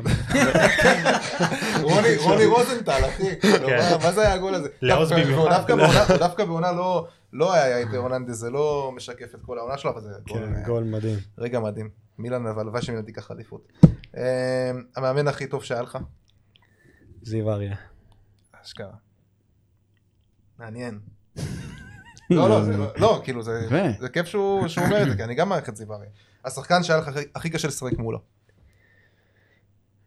זה יכול להיות גם אם ששחקת איתו, זה יכול להיות גם באימונים, אבל... אה, יש לו מזל שהוא לא על האגף של וואקמה. כן, וואקמה לא יצא לשחק מולו, אבל אה, אני מאוד אה, מחזיק מאלירן עטר. אני חושב שהוא שחקן ברמה מאוד גבוהה. אחד השחקנים הישראלים היותר טובים שיש לנו. אני הרגשתי שהוא היה מתאמן איתי, ואני הכי נהניתי לשחק איתו. כן. מה מה לא עבר איתו בביתר? כאילו זה התחיל, זה התחיל מדהים אני חושב, אבל... אה, לא, האמת שבעונה שלך... בעונה כן, שלי זה... בעונה שלך זה הלך טוב. באמת ואחרי זה- הלך טוב. כן. ואחר כך אה, דברים אחרי פחות הלכו. לכל הקבוצה, כמו כמו שהשנה, אתה מבין? קשה... רוב השחקנים נראו פחות טוב, כי כן. הקבוצה נראתה פחות טוב, אבל אני... אה, השחקן הכי טוב ששיחק איתך? אז נגיד ששיחק איתי אלירן עטר, אני מחזיק ממנו הכי טוב, שהכי קשה היה לי לשחק מולו, נחזור, אה, טייסון משכתר. וואו. היה לי משחק אחד מולו, וזה... הוא שד, הוא שד. אתה, לא נחשף לדברים כאלה, אתה פשוט, אתה יודע, יש לו 99 בהכל, מהירות, פיזיות, בעיטה, כן. הבן אדם בכל. מקום, אז תיקנתי את. השאלה הזאת, כן. מי היה- מי היה היריב הכי קל אה, לשחק מולו בפיפא? אוזנקה. שאלה רטורית? לא יאומן, שמע, אין לך לא מושג, אין יאומן. לך מושג. אה, דמות אחת שהיית יושב אה, לשתות איתה בירה? מהעולם. יורגן קלופ. איזה גם, הרבה הרבה, אני יפה. יודע מה אני... קלופ זה נראה לי אישיות מנצחת. שאלה אחרונה לפני השאלה האחרונה, אתה רוצה? או ש... מה, את ה... מה שאתה רוצה. טוב, אה, איפה אתה בעוד חמש שנים? נראה לי שהוא דיבר כבר על הרגעים, על הרגעים כן. שלו. אז איפה אתה בעוד חמש שנים מהיום? בשאיפה. קפטן בית"ר ירושלים ונבחרת ישראל. איזה אהבה בלב. תשובה מושלמת. תוציא, תוציא. הביא לכם תשובה זה- מושלמת. אין, אחי, אין. תוציא את זה בקבוצה של? הפודקאסט בסוף שרון. יאללה. יופי. תשמע, מקס, תודה רבה. כאילו, כיף מאוד לדבר עם שחקנים שהם באמת לא מדברים עם קלישאות וגם... אני חושב שזה גם מעבר לזה, זה פרק חובה לכל כדורגלן צעיר שישמע מה מקס עבר פה, את יודעת שהוא הגיע להיות שחקן באמת לגיטימי במועדון פאר בכדורגל הישראלי. אה, סיפור על באמת מעורר השראה, על כוח רצון, על כל הדברים, על, על הצד המנטלי, המקצועי, באמת היה פה הכל מהכל, באמת יש כל כך הרבה מה ללמוד מה... ממך, מהפרק הזה, ממה שעברת, זה היה לי תענוג גם ברמה האישית, וכמי שמכיר אותך ויודע את הדרך שעברת, אז תודה רבה באמת שבאת אלינו. אז אני נחשפתי לזה לראשונה ובאמת מעורר השראה. לא, גם אה, אני נחשפתי להרבה דברים בפעם הראשונה. תודה רבה לכם, אני מאוד שמחתי להיות פה, וכבוד הוא שלי, ואני מאמין שיהיו עוד אה, פודקאסטים כאלה בהמשך. הלוואי, הלוואי. אני מקווה. אה, עוז נקש, נהנית? מאוד. כן, אני? יודע. קל. כן. אפשר שלא לאהוב אותו תגיד לי, אפשר שלא לאהוב אותו.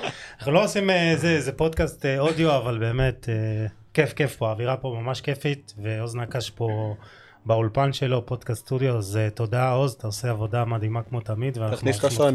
הוא לא אוהב שאתה- הוא לא- הוא לא אוהב שאתה מחמיא לו, הוא לא אוהב שאתה מחמיא לו. לא, מה שנכון נכון. אה, ובינתיים תתאמן, אה, קובעים אה, טורניר עם מקס שבוע הבא. אתם פתחתם פה חזית, אני יושב בלילות, מתאמן, אני אבוא עליכם. סגור. אז תודה, תודה מקס. גיל, היה לנו לעונג הפרק הזה, ובאמת אה, הזמן. אה, טוב שזה יצא בסוף. אה, ולכם מאזינים ומאזינות, תודה שהייתם איתנו. אה, אתם מוזמנים לשתף, לתייג ולהאר את עינינו. אנחנו ניפגש בפרק הבא עם עוד תוכן מעניין ואיכותי. תשמעו על עצמכם, יאללה, ביי.